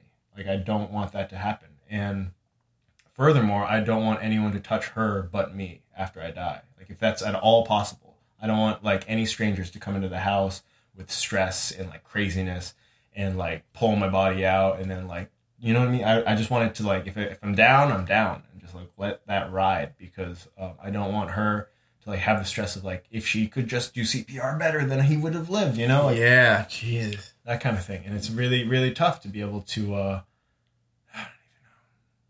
Yeah. No, that's really cool though, and that's um. It sounds like you put some some very reasonable thought into it, you know, and like an actual plan. Yeah, because I, I don't even know that I'm there yet in terms of um, a vision for you know who and what to do. So because it's it's just far, hopefully far in the future. Yeah. hopefully you got a, at least a couple more days. yeah, right. but it is it's a very weird thing to make it like specific um and it's like something that i haven't talked to my parents a whole lot about because i know that they're still you know they're still healthy they're walking a lot they're taking dancing lessons you know? Yeah. it's like but it's it's a tough thing to like make it like very granular like get very very specific Yeah. Yeah, but I you know what? I mean, I might even I mean, that's a that was pretty hard hitting. I think you're exactly right. I mean, I definitely I'm agreeing with you. That's so much better. just to Have her yeah, just take her. care of it. Yeah, like I want, I just want her hands, like I, or or my children. It's like I don't want any any stranger all up in this. Like after the fact, like I want my my family to know that I, I was just down and then I was buried there. Yeah, and, like where does that even come from? Like how did that end up being someone's job and then like, you know, and end up being like a, this county thing? They're going to intervene and Yeah. autopsy me and They're everything gonna pull apart like almost every body that dies in this county. It's a very bizarre thing. And It is. I don't. There, there's no, there's, and like, granted, it's not their job to make it a ceremony, but there's no, there's no ritual aspect of it. There's no Hmm. like re- reverence of it. Yeah. no, from learning from that autopsy, yeah, definitely no ritual. Yeah, it was so t- like I remember it was just like this really weird thing. Like we were all so timid, and like this happened during like cadaver lab when we were dissecting the body. But you know, it's so different because they're so much squishier than the cadavers were. Um, but like I remember like how quiet everyone was before this the the the autopsy started, and then once they started cutting, and then we were passing on organs, like Yeah. like like they were candy. It was just I remember just being like, y'all lost it immediately. Like as soon- Yeah, you yeah. know, like as soon as that first incision happened, they totally forgot that this was a person. You know, Yeah. and it was just like one of those. It was just a weird, weird thing. Like, like not just the professionals, but also like the classmates. I was just like, man, you guys, you guys need to sustain that. like, you can't Yeah. just lose it immediately. Yeah, you know, I mean, our guy. I mean, I'm not. I won't. I won't say any names, obviously, but um, you know, when they excised the bladder and were you know dumping the pee out, the examiner goes, ah, he can't make noises, so I got to make them for him. Mm-hmm. And I was like, on the one hand, uh, it's it's like you know, it's cool that you're making light of this and trying to make it cool for your students and everything, and hey, maybe this guy we're autopsying would have laughed his ass off and thought that was funny as shit, you know? Mhm. But um yeah, you got to be pretty fucking jaded Yeah, like to to I mean god. and I understand it. I get it, but it's still it's just tough. It's it's tough because the people that are getting autopsy don't get a choice. And like Yeah. who you know, it's just very it's just very like yeah, this you know, our guy had just been like found and um and that was it, you know, uh that yeah, it was we found a body. Check it out.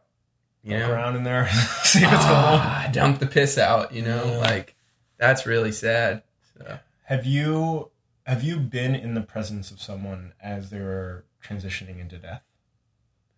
Um, I mean, I imagine. Uh, I mean, no, I haven't. I have not been there like uh, there continuously with someone and, and sort of watched other than my grandfather, you know, closely. Um, and then my grandmother, and well, I guess all my all my grandparents except for my paternal grandmother. But yeah, that's yeah, and it's um, you know what? What did happen though was I found out what is the dog here that I found out that uh, someone that I'd I'd been like pretty much like you know how you have that best friend like when I lived in Brazil. I mean, which was only it was less than a year, but like the whole time I was there, I was uh like was always hanging out with this guy from Portugal named Aníbal Mhm. and uh like we just hung out all day. He was supposed to be there going to school. I was really just there fucking off, you know. and he skipped school every fucking day. we got fucked up in Brazil and like lived the dream, dude. You know what I mean? Because I, I mean, it was, and then eventually, like, I was enrolled in school as an excuse to stay. Mhm. But oh yeah, we lived the dream. And then, uh, and I get, you know, Aníbal was, uh, he was 19, 20, and I was 18. And, um, I mean, talk about brothers. I mean, we made like all these plans for the future and, and all this stuff. We knew everything about each other. And then he moved back to Portugal. A little bit of time goes by, and then I found out he's dead. And not only that he was dead, but that he got freaking hepatitis and a brain tumor like at the same time. And um Mm. and that he had suffered terribly. And then it had gone so poorly. And then like I remembered uh he was always saying like let's Skype, let's Skype, let's Skype, but like it had been a few years and I don't know, I was always like, yeah, yeah, you know, like next weekend, next weekend. And so that was uh that's the worst death for me that I that I can think of was because I wasn't there for it. So Mm. Is that is that what did you learn from that? definitely um you know I guess you just got to appreciate um, people and and uh yeah, don't don't take for granted what you have and definitely don't take the time for granted. And um you know, and remember, you know, like especially with medical school and all this. I mean, have you become a lot more distant from close people because this this Mm-hmm. the commitment's drawn you in, you know? I don't even fight that, you know? Fuck it. Yeah, I'm gonna pass my tests, you know, but shit, dude, at the end of the day, like I'm not a medical student first. Mm-hmm. And um and I need to be a friend first and a family member first and um and keep that, you know, I hear at the you. forefront. So It's tough, and it's so it's so like in order to get into medical school, you have to be so future oriented. You have to Yeah. you have to be like I am sacrificing this fun stuff now so that later I can be an awesome philosopher physician. But it, it's really really tough because you're always like future. You're always like like let me look forward like see like two months and then I'm gonna be ready for step like all of that stuff.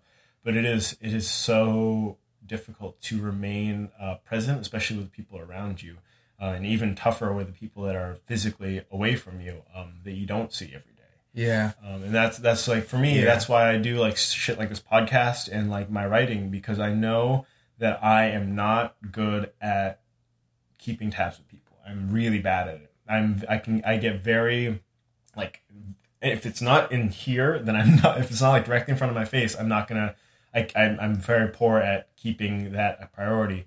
But I know that people that care about me, uh, that I would love to sit down and talk to, um, they they will probably listen to this stuff or they'll probably read stuff, and like that's that's the that's one of the big things that drop that helps me maintain these practices is that knowing that like it is a very small like lifeline that keeps me tethered to people that I care about Yeah. because um, it's just tough. You know, it's like skyping. It's it's it's great. It's a crazy cool tool that we have now. But you know, it's it's um, at the end of it, it and it's, I don't want to like d- demean it, but it's like at the end of the day, you're connecting with one person uh, for an hour. You know, versus Yeah. like connecting to like a hundred people for an hour. You know, it's like, yeah, it's, unnatural. It's very It's- weird. Yeah. But it's uh, it's it's uh, we have all these tools, but it's like whether or not we use them. You know. Yeah, well, you know, I think um, one of the things this the the podcasts and and the writing and everything. I mean, that's so cool, and I think uh, it, it's cool to me that you're at least able to demonstrate sort of you know that you're using your time in in really productive, really cool ways. You know what I mean? And so I hope that um, you know you can after having shared that that that they not only understand the distance but can be proud of you for it Mm-hmm. and see it as a sacrifice and not as a not as you know an abandonment or neglecting anyone you know Mhm. because you know we we all have that a little bit and i hope that uh you know i think that at least you do that because i haven't always i think a lot of people uh, are haven't known what it's all for they you know it just seemed like a goodbye so Mm-hmm. Yeah. I uh it's that yeah, and and and that what was your friend's name? Anib? Aníbal? Nebel. yeah you know like uh like um like hannibal without the h Oh Aníbal. Oh, that's super cool. Okay, Yeah. Anibal. Um that is it's such a the the friendships that you make with somebody in a foreign place is such a deep like Yeah. and it's like it's so deep and it's so fast and it's wonderful um, but it's also something that's tough to like it's tough to go from that kind of a friendship to now one of distance Yeah. it's to, to like have that connect just be able like yo let's hang out all day and all night the same Yeah. thing tomorrow Yeah. uh, but and to go from that to like maybe once a month we might send each other a line like to, Yeah. to like keep that it's, it's tough like I, I there are so many friends that i have that like i was like really really close with for at least like a year or two but then to like lose it and to like now we're far and it's like how do i connect back with them? Like or do we reestablish a brand new friendship that is like kind of independent of like a past one? Because it's like it's so different. And like that military thing where it's like do we are we dating before we enter the military? Or are we Yeah. now that i'm in the you know it's like all that craziness. Yeah, I was gonna I was gonna bring that too because you know sometimes like are you are if the growth isn't happening together I mean because we're both gonna grow you know apart uh, converge whatever um, you know and it doesn't always happen that is sad and I know well like with, and with Anibal another interesting thing is that so he was from Portugal and then he moved to France and then while he was in France he went to a British um, school. So that's where he learned his English. He learned his English at a British school in France, and he was Portuguese. So I mean, talk about like the craziest language barrier and accent and stuff going on. I mean, uh, that whole thing was crazy, and I unfortunately it was not, yeah, conducive to the um, communicating on the same level after the distance. You know, especially after he, um, you know, he wasn't speaking very much English once we weren't friends. You know, so. It's yeah, and it's it's just very it's just very tough because it's like some friendships just have like a an expiration. yeah. That's just like, and it's like, it's it's it's weird, to- like uh, this idea of like breaking up with a friend. Like Yeah, like, it's something that we don't like talk about. Like, but like ending like, especially with with technology and being able to keep tabs on people, it's like it's it's a weird thing to like know. Like, I was really good friends with you, but now I don't talk to you at all, and like, I don't know if I'd want to talk to you now. Yeah, You know? yeah. It's it's a very tough thing to be able to be just like to have that realization of like, man, I have the option, but do I want to take it? Yeah. So you want it to be a celebration when you die because you did so much awesome stuff. Um, you want what else do you want when you die? I don't know. I tell you what, though, it'd be better if I, would, you know, now that- that we're on this topic, if I was better at saying goodbye, because I've always been terrible at saying goodbye too. Like I'm the worst at letting go and saying, and like, yeah. So I need to get better at that, and and hopefully that'll be easier for me.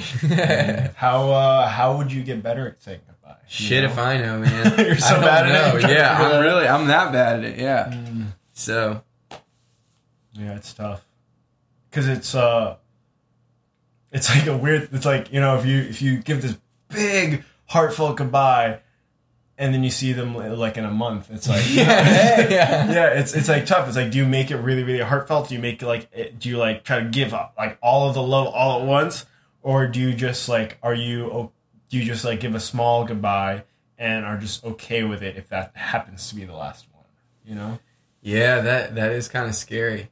Do you have that? Um, you know, I tend to try to set the bar pretty high, and then it's weird because then you know what I mean. Yeah. but, Yeah. but this time, bye. I guess it's a lot like retirement. It's like, do you, are you, do you start balling out as soon as you retire because you don't think you're going to live very long, or, do you, or do you live very, very frugally and assuming you're going to live for a long time? You know? That's rolling the dice, man. Yeah, the big dice. Okay. Uh, do you want to start talking about after you die? yeah, sure. All right. How do you finish the prompt after I die? I want.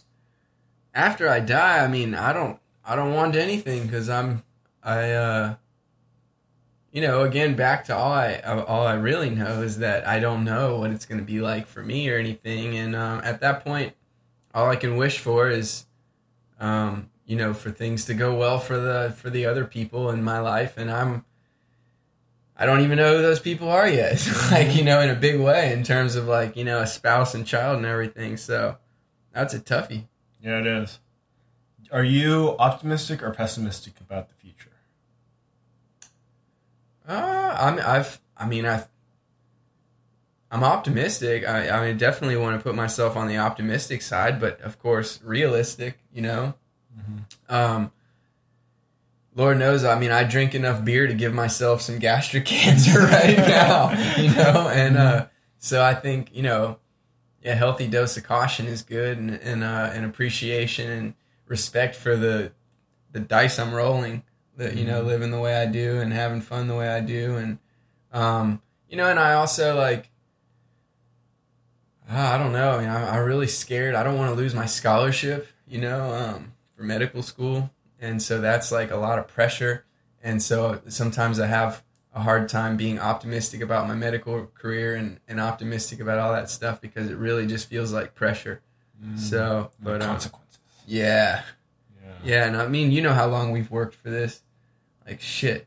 Don't even t- talk about it slipping away. I mean, my God. But at the same time, what am I gonna do? I not, I'm not resigning myself to a cave, and you know, like memorizing all first aid. And the thing is, that's not even medicine. Mhm. Like what the fuck? And that's why I'm looking forward to third years because I I want to get back to what medicine is and all this. You know, I don't I don't give a shit if it's the APO E4 gene. I mean, like we're gonna get a positive test result, a negative test result, and everything. But all this and that's kind of important, you know, Alzheimer's. but but just as an example, Yeah. you know what I mean? Like Mhm. I think uh, all this minutia is like that's gonna be in the background. So Yeah, it is uh trying to it's it's weird, especially with like all the assessments that we're doing, like the neuropsych, like like a very formal history and physical gathering. Like I have to do everything. It's Yeah, like it's yeah. very it's very weird because it's not like I I haven't really been sick. Like I've never really like been on the receiving end of like a very compassionate physician that like inspired me to go into medicine. Um, Yeah. I don't really like. I've had a you know I do my normal PCP visits, but it's a very I I like don't really know what it's like to like ha- see the magic and art of medicine in its full full glory. You know, yeah, and that's one thing I'm looking forward to in third year, seeing like preceptors and and like residents like do medicine, like really do it, like in a way that is like, oh, this is like, okay, like first aid and all that stuff. That's like the basis level of medicine, and this is like the highest, most beautiful form. Um, and like, I don't know what that's gonna look like. I haven't seen it. Like, I haven't, you know, I haven't been sick. I haven't, uh, thankfully. Uh, but it's also like I don't. I just want to see what this like is gonna look like in its full expression. You know. Yeah, that's uh you know, all I mean, I understand that we've got to learn all this, and and I'm um and I am nothing but grateful for the opportunity because that's really all uh it can be grateful for my school and um but at the same time, I mean, we're gonna end up in hospitals or wherever. We're gonna get you know for infections, uh, sensitivity. You know, we're we're gonna get the um the cultures back and everything. And we're not even really going to have a choice of what antibiotic to use because there's not going to be that many in the damn fridge because the administration's not going to pay for you know everything under the sun and stuff. And so a lot of the stuff that they seem to be confusing us, or you know, I mean, it's not that's not the that's not the decisions you're going to have to make. A lot of that stuff is going to work itself out, and frankly, a lot of it's going to change.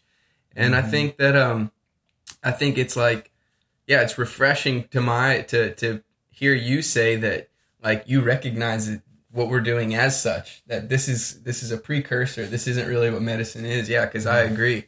And i think medicine um, there was one there was one resident when i worked at shands jonathan holloway and man this this dude like an emergency room doctor but just always smiling. He had this curly hair and he would make mm-hmm. people happy. And man there was nothing like seeing a really sick little kid come in distraught parents that are just freaking out. And then you know six eight hours later you know the kid's walking out with a lollipop and a teddy bear and the parents are just like thank god for dr holloway. You know what i mm-hmm. mean like that's what it's all about. That's what i want to do you know? So i think that's that's more like what medicine is. And i think um i don't know it's also i look back on my inspiration like the kids and, and literally i mean having the desire at camp boggy creek before i even um, decided that i was going to go retake 19 failed classes that if I could take some of their pain literally away, just and trade places with them for a day to give them a reprieve, um, that I would. But then I had this idea, well, but if you do medicine, thank God you don't have to because you can just you know sort of provide the medicine. But at the same time, that's not true either because when you delve into these people's lives, I mean, if you're compassionate, this shit's gonna weigh on you too. I mean, Mhm. you know, it's the it's it's also how your day went is what happened to them, Mhm. you know, and that's fucked up. And, and if you're that good at compartmentalizing it, then Jesus, really? I mean, yeah. so I think in a sense we are, you know. But I think, you know, you're you're definitely gonna do well. I, you know what I mean? I, I feel strongly that that you will, and um, yeah, and I and I hope I do too. And um, I feel like it's gonna be for a lot of the same reasons, you know.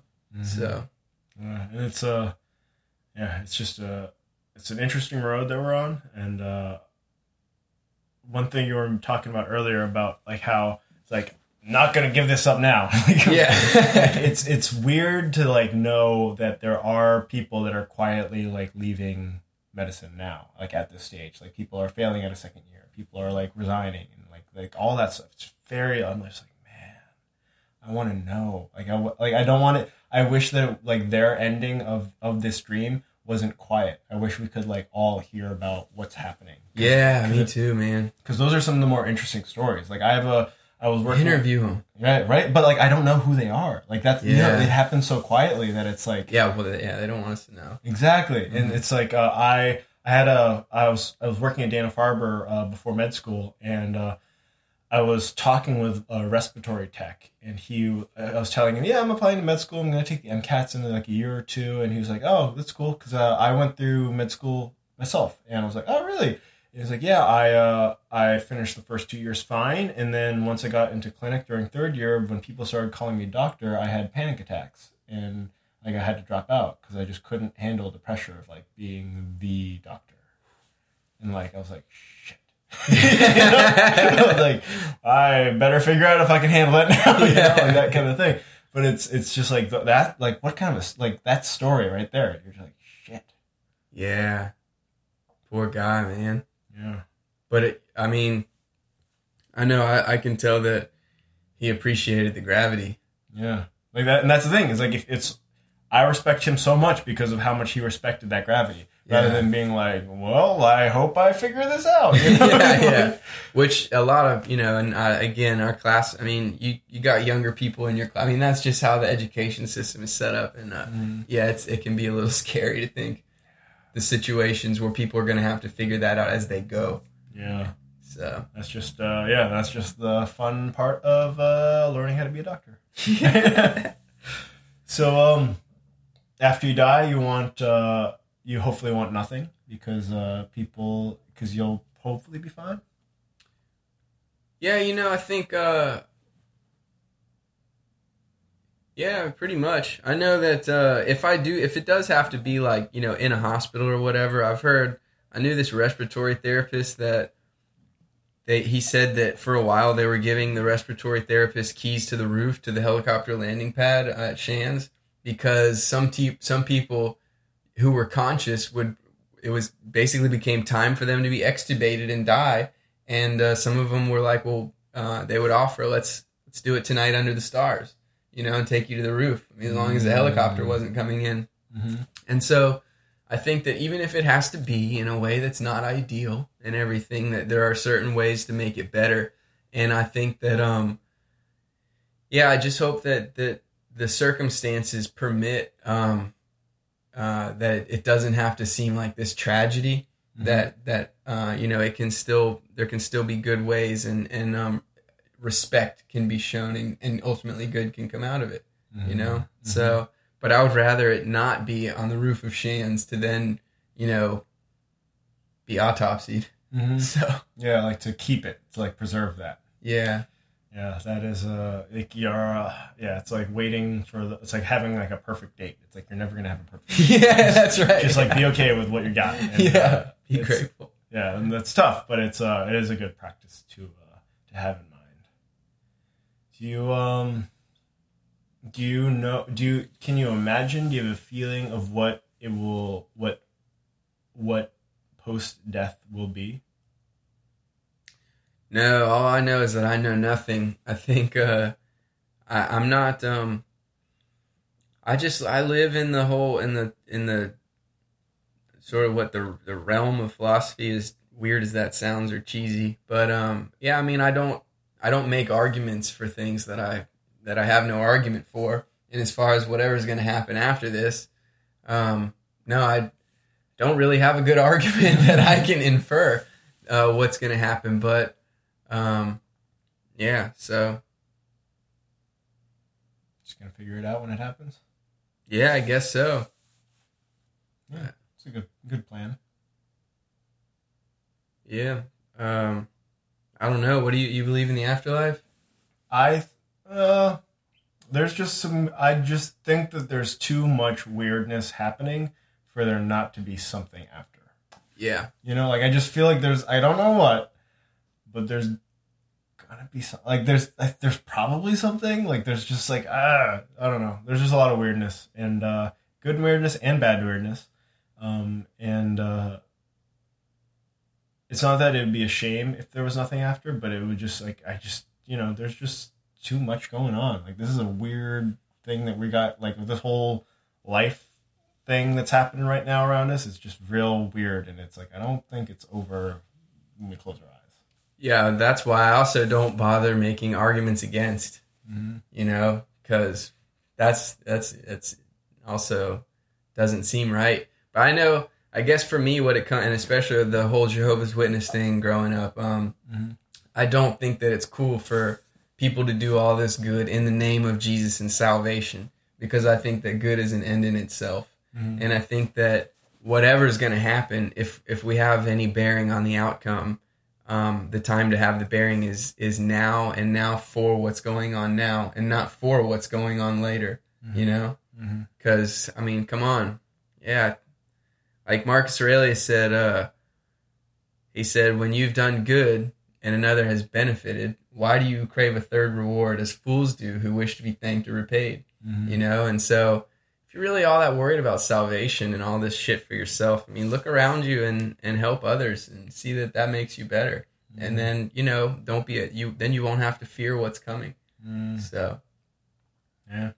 So we've uh we started with Marcus Aurelius and I think we'll finish with Marcus Aurelius. yeah, yeah, So we've been talking for a little bit like 2 hours, something like that. yep. And uh, I would uh, thank you for your time and for your for your lovely philosophizing. Uh, it's been great, and uh, I've been looking forward to this conversation for quite some time. And I just want to give you the last couple minutes, um, whatever you want to talk about, whatever you want to say to the audience, uh, to past Louis, to future Louis, to future Louis kids, or to future Louis spouse. Um, whatever you want to say in concluding, uh, in conclusion, for any thoughts that you have uh, to sort of wrap up this uh, conversation with a nice bow. Uh, you know, I think that I'd be remiss if I didn't finish with a thank you. So, um, yeah, thank you very much for having me. Uh, I've also very much looked forward to it, and um, I think that what you're doing is a is a really really cool thing. It's been a privilege um, not only to be a part of this, but just to know you, and uh, you know, so yeah, thank you, and, and thank everyone else too who who may hear my thank you. So, All right. Uh, this has been uh, Louis Espinosa on death. Thank you, brother. Big hug. big hug, brother.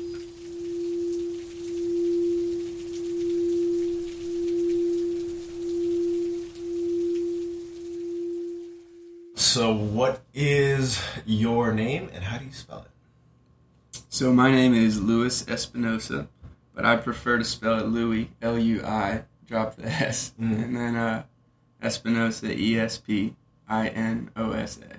Why do you like to drop the S? Uh, I think, honestly, it's uh, I think it all started as a little bit of, you know, my name's Luis, but I don't speak Spanish, so kind of clear up any confusion. just go by Louis, you know, so that I don't get that as much. And then, uh, yeah, it's kind of convenient to drop the S instead of add the O, you know, and an E. Oh, I see what you mean. Yeah. Yeah, it's just like kind of like let's just slim it down. yeah. All right, cool. Uh, what is your age? 31. Uh, what is your gender identity and preferred set of pronouns? I'm a dude, and uh, I guess, Dude pronouns. dude pronouns. yeah, man. Uh, and when I say home, what do you think of? Um, home is, uh, I mean, it's inside of me. As Marcus Aurelius said, um, if you live, you know, if you live according to your uh, your virtues, then I guess inside of your mind should be the best place for you to retreat into and uh, take a little vacation anytime you need it, as long as you're treating yourself well in there. So for me, I think uh, it's my job to carry home with me and um, I don't really identify a place as home really. So Is that uh, something that you've always felt? Is that something that you've developed into? Um, how long have you held home inside?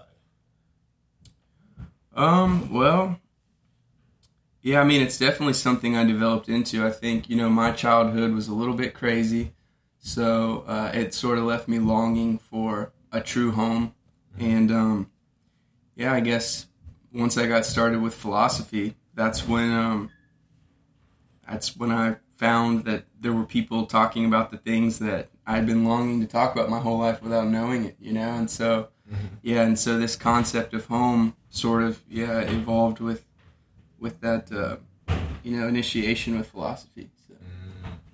Oh, how was your how was your childhood? A little a little crazy. Um, so I'm the youngest of um, four siblings, and um, you know, so the older two, I mean, didn't even make it through middle school. They were already in drug rehab, and um, so I was, you know, missing certain days of elementary school to go visit my sister in in rehab, and she was only an eighth grader. Um, so yeah, two out of four. I mean, they they went to prison. I I planned on going to prison basically. Um, Because that's the model that was set for you. yeah. So Where, where, where, where, like, where did you grow up physically? So uh, I was in Gainesville, Florida, and then um, yeah, I guess when stuff started to get pretty bad, then I got sent to a boarding school in Maine, and uh, then after Maine, yeah, I came back, and then still wasn't good, so I disappeared to Brazil for a little bit, and then came back, and still wasn't good. So then I got in my Toyota Camry and shagged ass up to Boston, Massachusetts for a little while. So. Oh, so does the Northeast uh, have like a, a, a draw for you, or is is it just uh, you happen to go to Maine for that boarding school and you happen to escape uh, Florida and go to Boston? Then? So, well, actually, there was, um, which, by the way, am I allowed to say illegal shit on here? Yeah. Okay. So, uh, I was, a lot of the time that, um, you know, things kind of didn't go well. Well, I'll just go ahead and tell you the story. Fuck it. Yeah. So my mom sort of forgot me at soccer practice this one day, and there was a Brazilian kid on my team, and um, his parents were there picking him up, and they're like, "Dude, what's this kid doing out here?" You know, and uh, I didn't know my dad that well, so Sergio ended up kind of becoming like my father, and that's who I stayed with in Brazil. And his um, his nieces and and um, a lot of his relatives were coming to America for uh, different academic programs and everything, and uh, his niece Isabel uh, lived in Boston. So when I was like, "Yeah, I don't know where I'm going to go, but I need to get out of here," Isabel was like, "Well, you can always come to Boston. You know, I mean, I'm illegal. If I can do it, you can do it. Fuck, you know, come deliver pizzas, do what it takes." So yeah, and and um, I sort of followed suit with the Brazilians because, you know, leaving my family, I realized that they um, they were so much more hardworking. They had nothing, but they were so much happier. Mm-hmm. Um, You know, Isabel was up there working for five dollars an hour in a pizza shop, and she was like thought it was great because she could make as much money as she wanted because she could work as many hours as she wanted, and she was sending that home, and she was happy. Mhm. I mean, mind blown. You know, uh, so yeah, that's so that's how I ended up in Brazil, and I mean, pardon me, that's how I ended up in Boston. And then when I got there, I just sort of followed suit because I I wanted to um, be as happy as them, and so I just sort of packed myself into one of the little apartments with them like a sardine, lived the way they lived, and got what I could out of the experience. So And I have uh, very limited exp- experience with Brazilians, but I know they're ve- such an interesting people. They're like they're there's there's it's such a huge country. There are so many uh, regional and and like colonial influences on them, Yeah. and and they're just so they're just so different in, in like a very interesting way. Yep. Yeah, they really are. They know how to party, but man, they know how to work hard. Yeah, Yeah. So very very interesting folks. Um, when uh, so what is something in the past six months that you have been proud of? Um, well, in the past six months, I guess, uh, you know, the, well, the first thing that comes to mind is me. I I finished top ten percent in Gasparilla. So, well, I mean, they they they slid me in. They're like, it's like 11, 10, take the mug. You got it, dude. So, so whatever, eleven percent, ten percent. Either way, I was pretty stoked by that. I was sharing the course with Olympic runners, you know. So, Oh shit, that's a pretty nice feeling. yeah, And uh, is that something that you've worked hard for? The uh, the being able to say that you finish in the top ten percent for Gasparilla is that something that uh, is, is kind of incidental, or is it not that? Is it just that you're like, oh, this is a cool marker of my progress in training? Yeah, I th- well, it's for me. It's about reaching my full potential, and um, I would like to do that. You know, as a physician, um, as a father, and as an athlete. Um, so it's a. Um, it was definitely a, a great sort of stepping stone towards my larger goal, which was qualifying for the Boston Marathon eventually. Oh, So- that, that's a cool one. And, and while you were living in Boston, were you able to see it? No, Oh. never did. It's a cool thing. I mean, I, I went, um, I did, I raced uh, 2012 and 2013. And 13 was when the bombing happened. Uh, but I didn't, I haven't had a chance to see what You was- ran it? Yeah, I was in it and they stopped, they stopped the race while I was running it. Uh, because it was just like, yeah, it was really, it was really crazy. shit, it was, a, it was a pretty wild day. And um, yeah, so I, I banded both times. So I like ran. My, Yeah. I, I had a buddy who was just like who was like drove us out to the starting line because it's one, it's not like a loop or anything. It's just you start way you start 26 miles outside of Boston and then you run to Boston. so it's pretty easy that way. And uh, I, yeah, like oh, like right around mile like 20, 21, when you're starting to get a little loopy and just like oh my god, what's happening? That's when um, they were like the co- cops were like speeding by and people started to like block the raceway like and they're just like stop get off the course you're done for the day. And we were like what? And they were like there was a there was an explosion. And we were like what? And i remember there was this like romanian lady or like some some eastern european lady like in her 50s like kind of like you know she's getting back she's getting in shape you know that kind of thing. And she's running this race with us. And um we were trying to like pantomime to her that there was an explosion at the finish line and that's why we can't finish the race and she just couldn't understand what was you know God, and it's so tough because I imagine she traveled, you know, it was like one of those things. But that was a crazy time. But the race itself is amazing because like for 26 miles, there like everybody in Boston just goes and they drink and they watch the race. It's, Yeah. it's like the slowest, laziest parade ever. It's really great. people, people, it's like a whole experience and like, um, you know, people will run for like a couple miles if the, if they're like at BC or Boston College, they'll race like five miles, you know, to to the actual thing, to the finish line, just just because it's like it's along the course. Right there. Yeah. it's good stuff. Dude, that is so awesome. Yeah, I, yeah, that's even if I don't qualify, I really need to get up there for one of the races. It sounds like. Yeah, it's just a cool experience. It's, it was. A, I mean, I haven't run any other marathons, but it was just like a very cool experience. You know, like very cool vibe, and like it was just it was good stuff. Plus, running Bandit, that's got to be on the bucket list too, man. I need to do that sometime. Yeah, I mean, I know that some races are a little more bandit friendly than others. Yeah. and, and Boston was partic- was at least particularly before the before uh, 2013 uh, pretty bandit friendly. Uh, so that's why we did it. And now I don't know how it is now, but I've heard that they've been a little bit less less chill about bandits. So Yeah. definitely. Well, you know, I heard that um, the Boston. So after the bomb, like one of the first people they interviewed that gave like one of the longest segments was a bandit. Oh yeah. Yeah, they didn't know at the time. but you know the story of Boston Bobby? No. So that's a really cool story because back before women, I think, were even allowed to run it, this was like late 60s.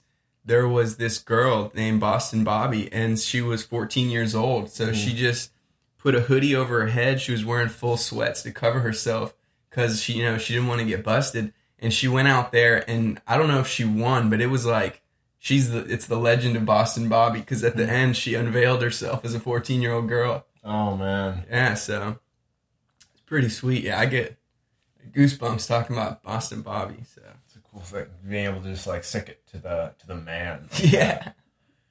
And uh, what is something in the next six months that you're looking forward to?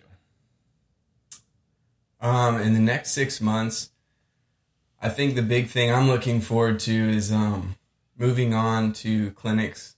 Um, Just because I, I I'm definitely not in my wheelhouse here, doing all this rote memorization out of books, and um, I'm not a yeah. My talent is definitely not as a student. So, I mean, I'm yeah. I either need to do it hands on or argue, come up with arguments for or against, and that's how I learn. You know. Mhm. So. And uh, are you are you looking forward to it because it's more in like as you said like in your wheelhouse, or is it that you're looking forward to a challenge? Do you think you'll do well? Is that what like what uh, what parts of it are particularly are drawing you to like like you're like get just get past step one, get past the all the book stuff, and then move on to the clinic. Oh, I mean, I'm I'm very confident that uh, I'm gonna do well. In fact, I, I think that it's gonna be my opportunity. I mean, I to shine more or less. Even though that's a strong way to put it. Um, because yeah, I think my approach to this whole thing was, um, you know, so I more or less minored in the um, in the history of medicine. Really learned a lot about, um, you know, Dr. Osler, for example, but even all the way back to you know ancient Greece. And so for me, like, um, you know, this whole medicine thing is really about the brotherhood. It's about, um, you know, the sacred rite of passage of getting this privilege that people give you a window into their lives and so trusting. And um, I really think that, um, yeah, I haven't really had an opportunity to, um, you know, to be as compassionate as I'm going to be and make the difference that I'm going to make in the classroom. So. It's a very, it's a, it's like, to me, like in the clinic, you're, you have such like free reign almost. Like you can do so much, so much interesting stuff. But then the classroom is just such an artificial environment. It's like it's like sailing on a, on the the open ocean versus like being in a kiddie pool. It's- Yeah, yeah, in like- circles. Yeah, It's, Yeah. like you- it's just not the same, and uh, I understand that feeling uh, very well. Yeah. Yeah, appreciate it. Um, I have to pee,